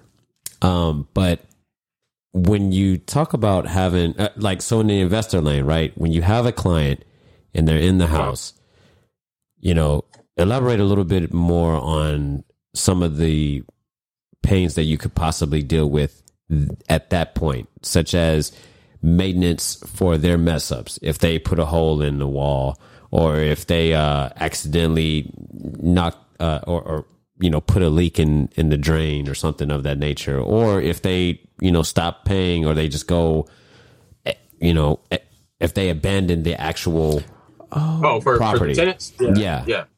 Like Yeah, yeah. like you know and and then if you if you could or if you if you have any stories to touch base on in terms of how covid and this moratorium has played a role on on your properties you know like with them i think the moratorium had dealt something with like uh, and help me out courtney if i'm eviction? if i'm wrong with this uh yeah, you couldn't evict them after a while Yeah. The eviction moratorium yeah you couldn't evict uh, people Oh, I've people because in light of out of covid yeah. right and so Yeah. i think that that co- that moratorium has been lifted since then uh Yeah. Yeah. okay cool so So, so basically, um, the what the moratorium was was when COVID first hit, everybody was panicking. Um, the government came out and was like, "Hey, no evictions. Like you can't evict somebody Yeah. for non-payment." So Yeah. there were still evictions happening, but you just can't evict them for non-payment. So if somebody breaks your lease, and what your lease is is like basically a list of rules that you got to follow. Mhm. And if you break one of these rules, I can kick you out. So um, people were under the, the the misunderstanding that there's no evictions whatsoever. Yeah. If you Okay. if you have a dog in the house and you're not supposed to, bam, you can get evicted. Boom, right? If you have, you know, it's only you and your wife on the lease and you got 15 other people living in here, Boom. boom, evicted. you can get evicted. So, but if if you haven't paid rent, then you can't get evicted. Yeah. What sucks is that's what honestly that's what most landlords care Right. about, right? Like that's what i that would rent. think That's that's where that's the whole reason I'm doing this, right? I'm not just doing this just so I can just have houses out there and say I have houses. I'm trying to get money coming in. Mhm. So um for me, it affected me. I have um I had okay, so I have two rentals that are that are active right now. And one of them like the spread between the mortgage and the rent is it's a good amount of money. So basically um that one covers the mortgage for the second house. Mm. So- okay look at It, that it kind of sucked. Like I had that that one guy was still paying his rent. It's funny because the dude that that was late a couple days ago, that was the one that continued to pay his rent. So I'm honestly not too upset that he was late, and I kind of Mhm. expected at this point. And when he's late, I I get more money because I charge a late fee. Yeah. So my rent, my mortgage is paid automatic. Like my okay, so here's a cheat code for all you you guys out there. Um, when you own a house, your mortgage typically isn't late until like the 15th or the 16th of the month. When you rent a house, after the first, like for me, my rent's due on the first, and then on the fifth, it's late. And if you pay on the sixth, you got to pay an extra hundred dollars. So, and then from that point, it's an additional fee every day. So the more you're late, the more money I'm getting. And my, I'm not going to pay the mortgage until the 15th anyway. So, or actually, for me, I have it set up on the the 10th, automatic payment on the 10th. So, if you're late, it honestly doesn't affect me regardless. I'm just getting more money. Um, so set the but- due date uh, so- uh, like 15 days before y- your actual mortgage Well, just just don't pay your mortgage on the first, right? So for my personal house, yeah, I pay my mortgage on the first, comes out automatic. But my rental properties, they don't get paid until the tenth, Mhm. just because. And I just do automatic payments, so they go, it just automatically comes out of my account, whatever. And by that point, you know, the rent will come back in there, and I just make sure that I have money in that account to cover that that That fluctuation. difference. Yeah. Um, but so for my first house, the guy continued to pay his rent. And then the second house, the lady, uh, she got fired from her job or got let go or something. She was having all these issues. She, she uh, stopped paying. She, she would pay, then she would stop, and she would pay, and then she would stop. And then for the longest, she just didn't pay. And I was like, all right, like this is getting ridiculous. I went and met with her and I'm like, hey, like you gotta, I met with her face to face. I'm like, look, man, you guys gotta start paying. Like this is getting ridiculous. It was her and her daughter. And um basically what she ended up doing was she filed for one of these rent relief programs. And um the first program told her no. And the reason they told her no is because she was on her she was paying her rent. And uh they were like, Well, you're current on your rent, so no, we're not gonna give you any money. So she's like, Okay, well, I can fix that. And she fixed it by not paying rent. And it- Oh, it sucked. hell. So Wow, I was wow. like, I went like a good like eight months without getting rent. oh, And um like again, it didn't affect me too bad because the mortgage was still paid, right? And Yeah. honestly, like I could have filed for right there. I could have did um the, the mortgage was in a uh it was a government backed loan, so I could have did the forbearance. Oh, put it at there's the a back trick end. too.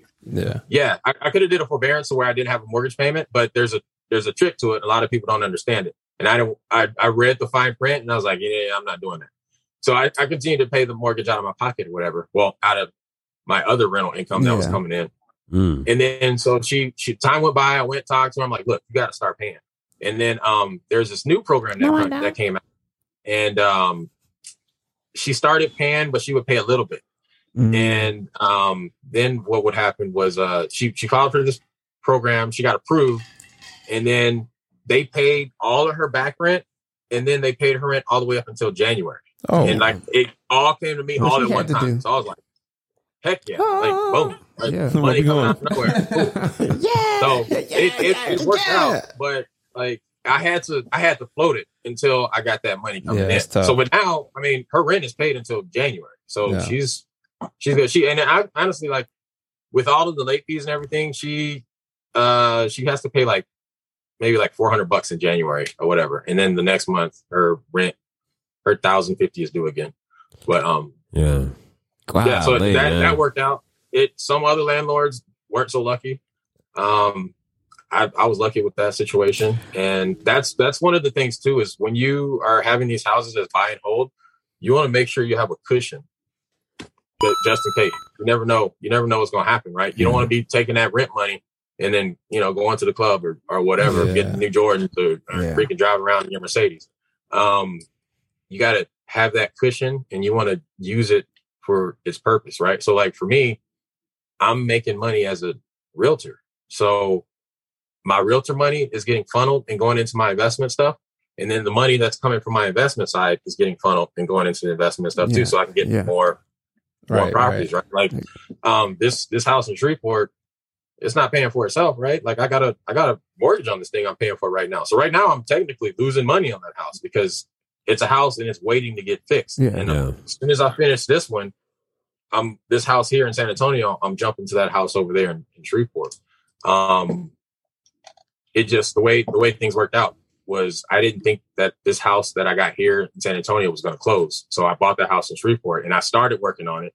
I demoed it, and then I just got a random call from the title company saying, "Hey, we're good to close next week." And I was like, "Crap!"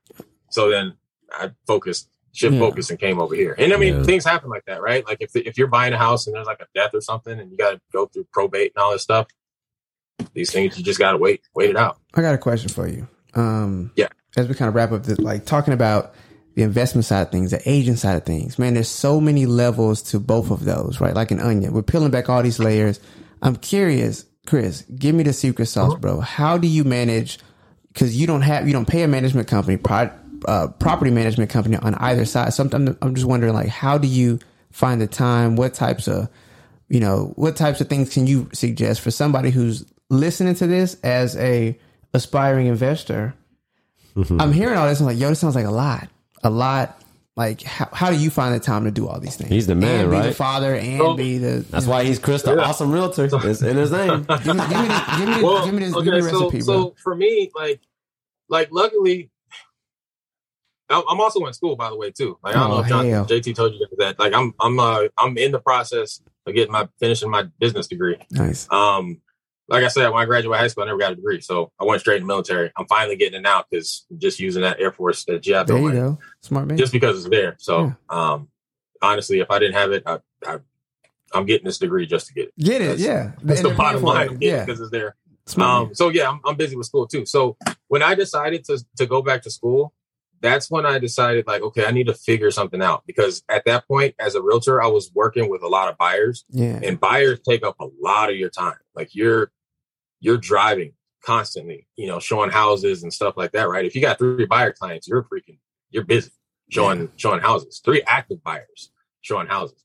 So I was like, all right, I need to switch up my marketing. And then that's when I started switching to focus more on sellers. Now, when you're working with sellers, you, a lot of your work is more scheduled. So basically it's just, it's all about like time management, just, just managing like, yeah. okay, well. I'm gonna meet with this guy. I'm gonna do all of this stuff I need to do, get get all my work done, and boom, I don't have to do anything until this happens. And then when that happens, then I'm gonna just do this stuff. So so that's how it works. Yeah. Um, now, as far as the investor side, like the the rentals, they pretty much take care of themselves. Like I don't, I probably should go check on my properties more than I do. I don't. I mean, for me, like I haven't heard no nothing, no Yeah, complaints or anything. yeah, I haven't been asked for repairs or anything like that. And then, well, with the one lady, when she wasn't paying her rent, I wasn't fixing nothing. So you, you want me to fix something, pay your rent. Yeah. Yeah, Um, yeah. but That's a good. before she stopped paying her rent, I just freaking replaced her fence for six thousand dollars.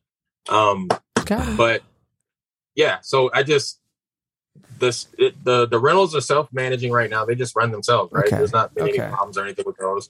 Um, the honestly, the, the biggest thing that's taken up my time is dealing with freaking contractors. Um, Back there, that's, yeah. that's it, right? That's it. My my marketing, my marketing as a realtor, I, I do I do inbound marketing. Yeah. So all my stuff is automated. It automatically goes out, automatically gets mailed Yeah. out or whatever, Yeah. blah blah. And I just answer the phone. Yeah. Hey, this is Chris. What's going That's on? dope. You know? I mean, that's something worth mentioning too. I think th- uh, that's the barrier to entry for a lot of people. I think is, or at least I'm I'm projecting like a mug. For me, when I think about it, it's like, man, how much time is it going to take? You know, like that piece specifically, because I'm looking at it purely on a on a investment side right now. But I mean, you're hearing that, yeah. If you if you take the time to get everything set up, it can and likely should run itself. Yeah, yeah, you Yeah. enjoy the, the the fruits of your labor for sure. And Dino is definitely asking that and wants all the jewels for that uh, With- because he's an, he is a I, I would say a newly true entrepreneur because he has literally left his nine Oh, to yeah. five to Yeah, yeah. go de- you know full dive full time go. For my own company. into his own comp- the marketing things- company. The, the things you do now as an entrepreneur is is what you do as an investor, right? Yeah. Mhm. So That's what it sounds you like. as a marketer, like honestly, like the biggest problem that new investors have, especially like wholesalers, because that's most people when they first come into the market, they come in as wholesalers because you don't need any money, and then you Yeah. get like six thousand dollars like that, bam, ten thousand dollars like that, bam, and Yeah. now you have money to actually do something with, it, Yeah. right? You don't have to use credit. You can you can literally walk out of a prison and be like, I'm gonna be a wholesaler. Yeah. There you go. All of the contracts you can get them online from the TREC website. All the real estate contracts. Yeah. We're gonna Boom. we're gonna set up a consultation. and you can you can start doing. it. You can you can of you legit guys, wholesale some no problem. That's what's up. Um, My guys good with but your guys. The, the, the biggest problem is like that people face is is marketing. Like you need to I without agree. anybody Yeah. knowing that you're a wholesaler or you're an investor, you're just a dude that just tells people you're an investor, Yeah. right? Like you have to get the word out. There might be somebody who whose uncle just died and they live in Wisconsin and they're like, ah, I got this freaking I gotta house in sell Houston this I gotta deal with. Yeah. Yeah. You know, and I just want somebody to freaking get it, get rid of it, right? So, I mean, there's just different avenues that you got to take to to market to these people, and um, that's it. Once you get your marketing Yeah. down to where your phone starts ringing, No, you're Everything else is equal. hundred percent right. And the That's beauty, I guess the dope thing about it is there's options on both sides. You have made such, you found um, strength in direct marketing, right? Hand to hand, grassroots. You see me, the Tangible. local subreddit, yeah. but then also, I'm telling y'all that digital marketing game, it does work too for certain markets. certain Yeah, yeah, yeah, verticals. it does. You got to so figure out how to ke- capture people's what attention, works though. for you. Yeah. Facts. yeah, Right. See, yeah, that's that's the thing, right? Like I like to stay in my lane, right? Yeah. Like I know there's all this stuff, and for me, like I don't want to just be "Ugh, over here over here. Like Yeah. I'm just gonna freaking master this area right here. I dig and then that. if this isn't enough, I'm just going to increase my area a little bit and then Yeah. just master this. Yeah. So like I'm the master of like freaking bandit sign. Well, I, maybe, maybe Get 'em. yes or no. oh, I don't know allegedly. what the bandit sign is. Listen, listen, Allegedly, Antonio. Um, maybe yes or no with the bandit sign. I don't know, allegedly. yeah.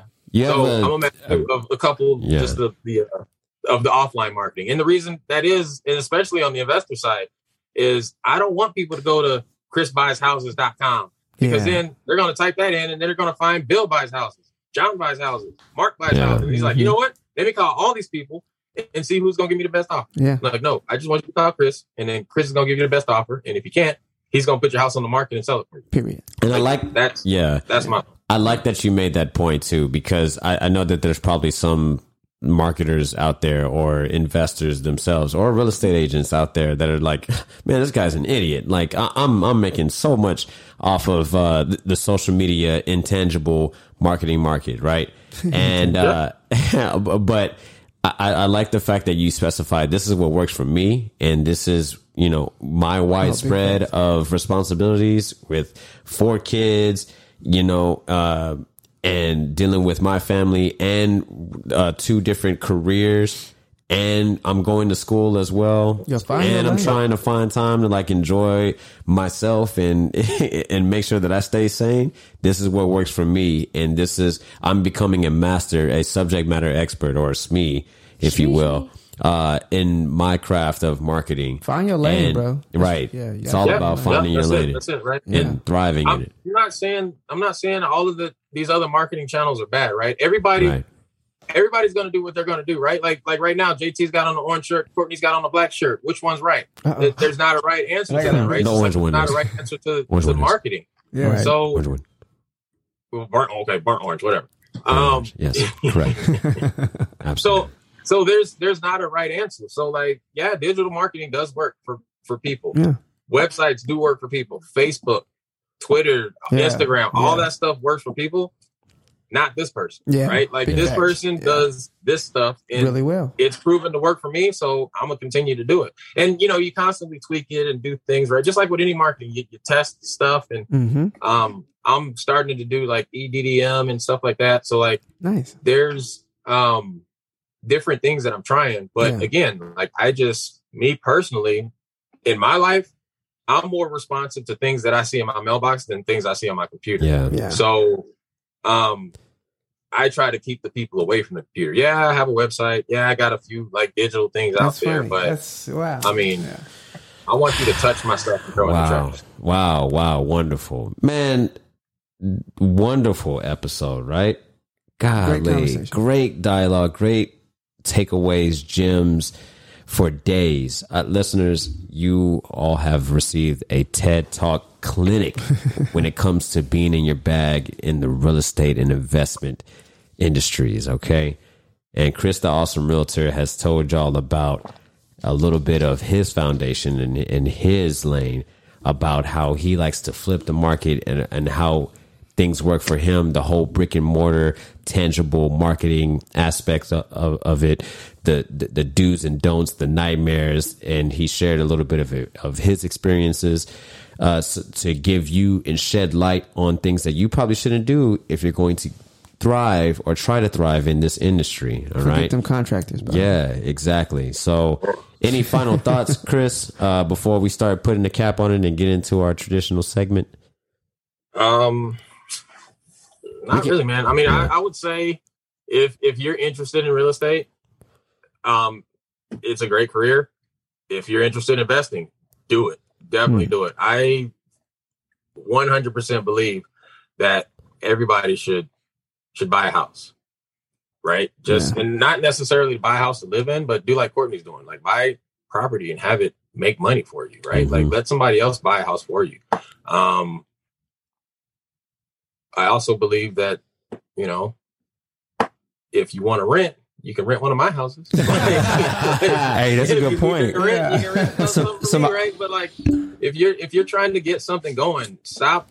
Like, you got to figure out ways to replace hours in your day. And what I mean by that is like, if you're like like okay, so like let's use Courtney for example, right? Like, so Courtney has these properties. He's got money coming in from these properties.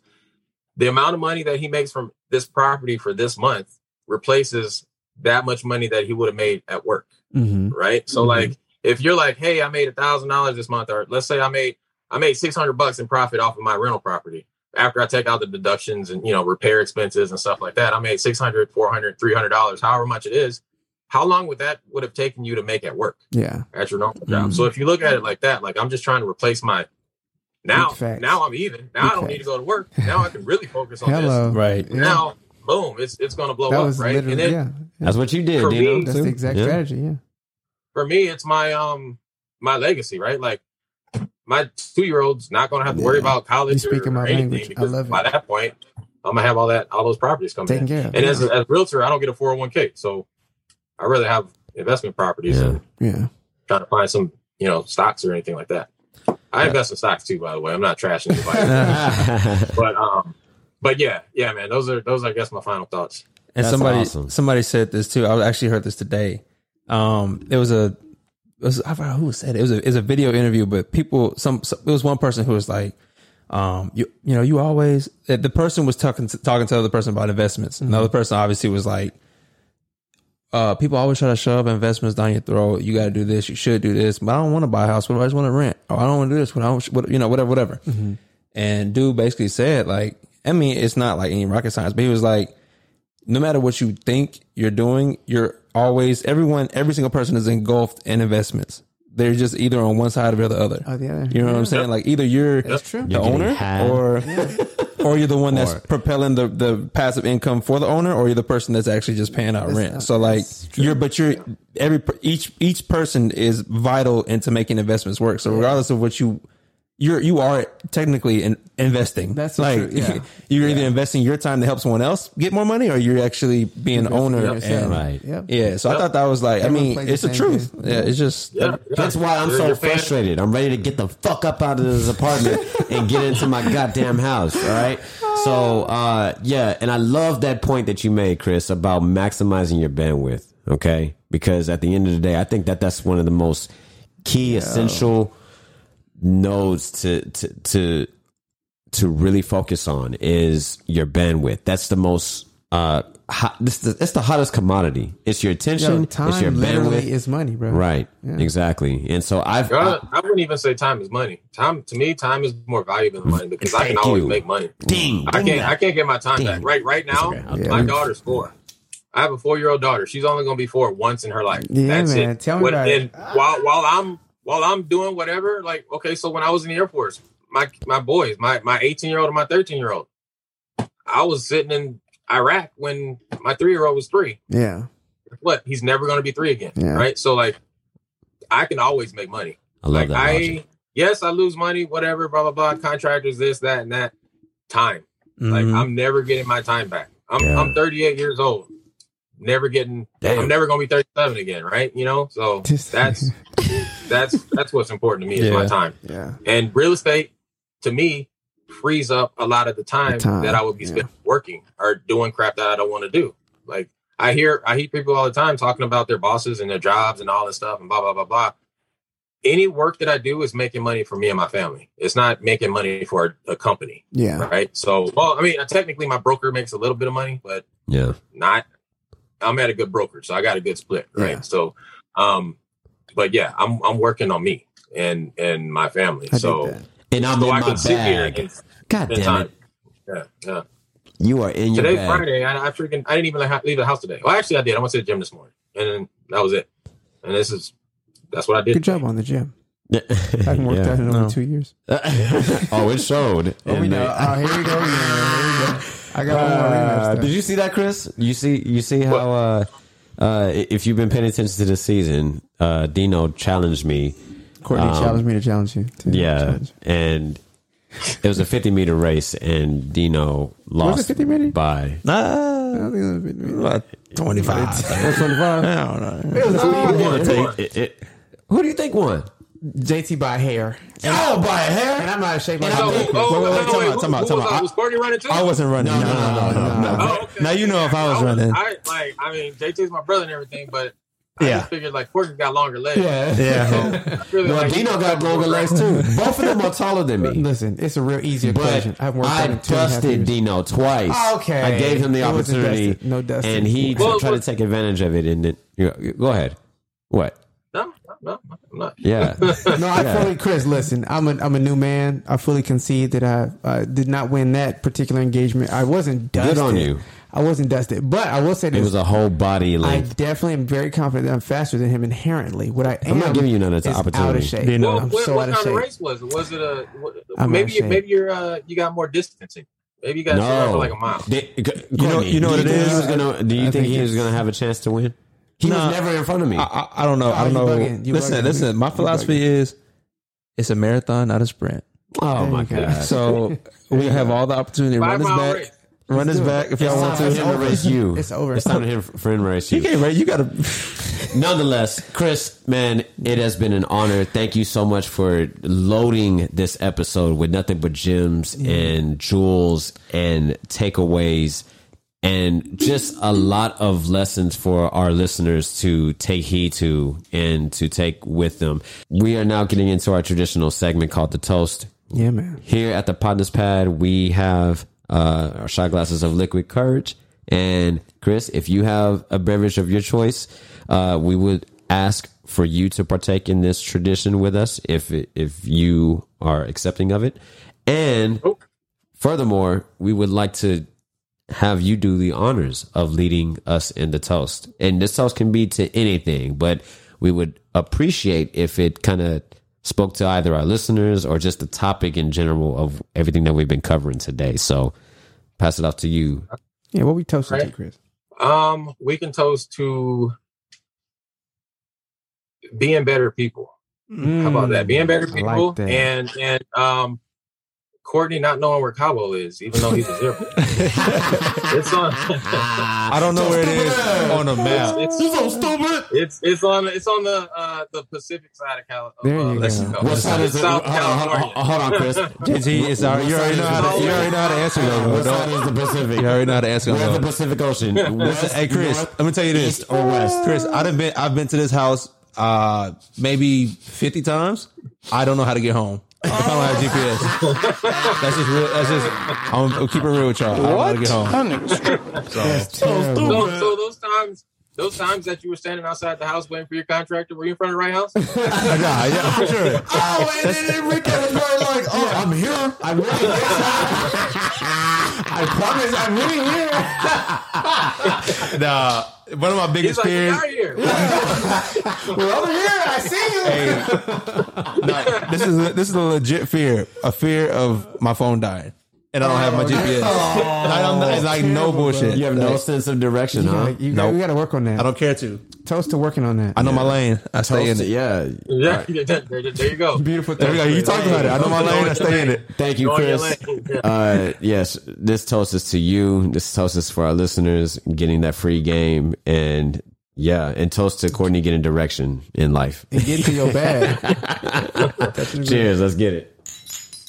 Yeah. Clink clink. Mm. Oh yeah. Oh yeah. Oh, I like your rendition of uh. Oh yeah. You know what I'm talking about? Something fruity in that drink. It was, Yeah, it was uh, a little bit Oh, of okay. Minute Maid. Uh huh. All right.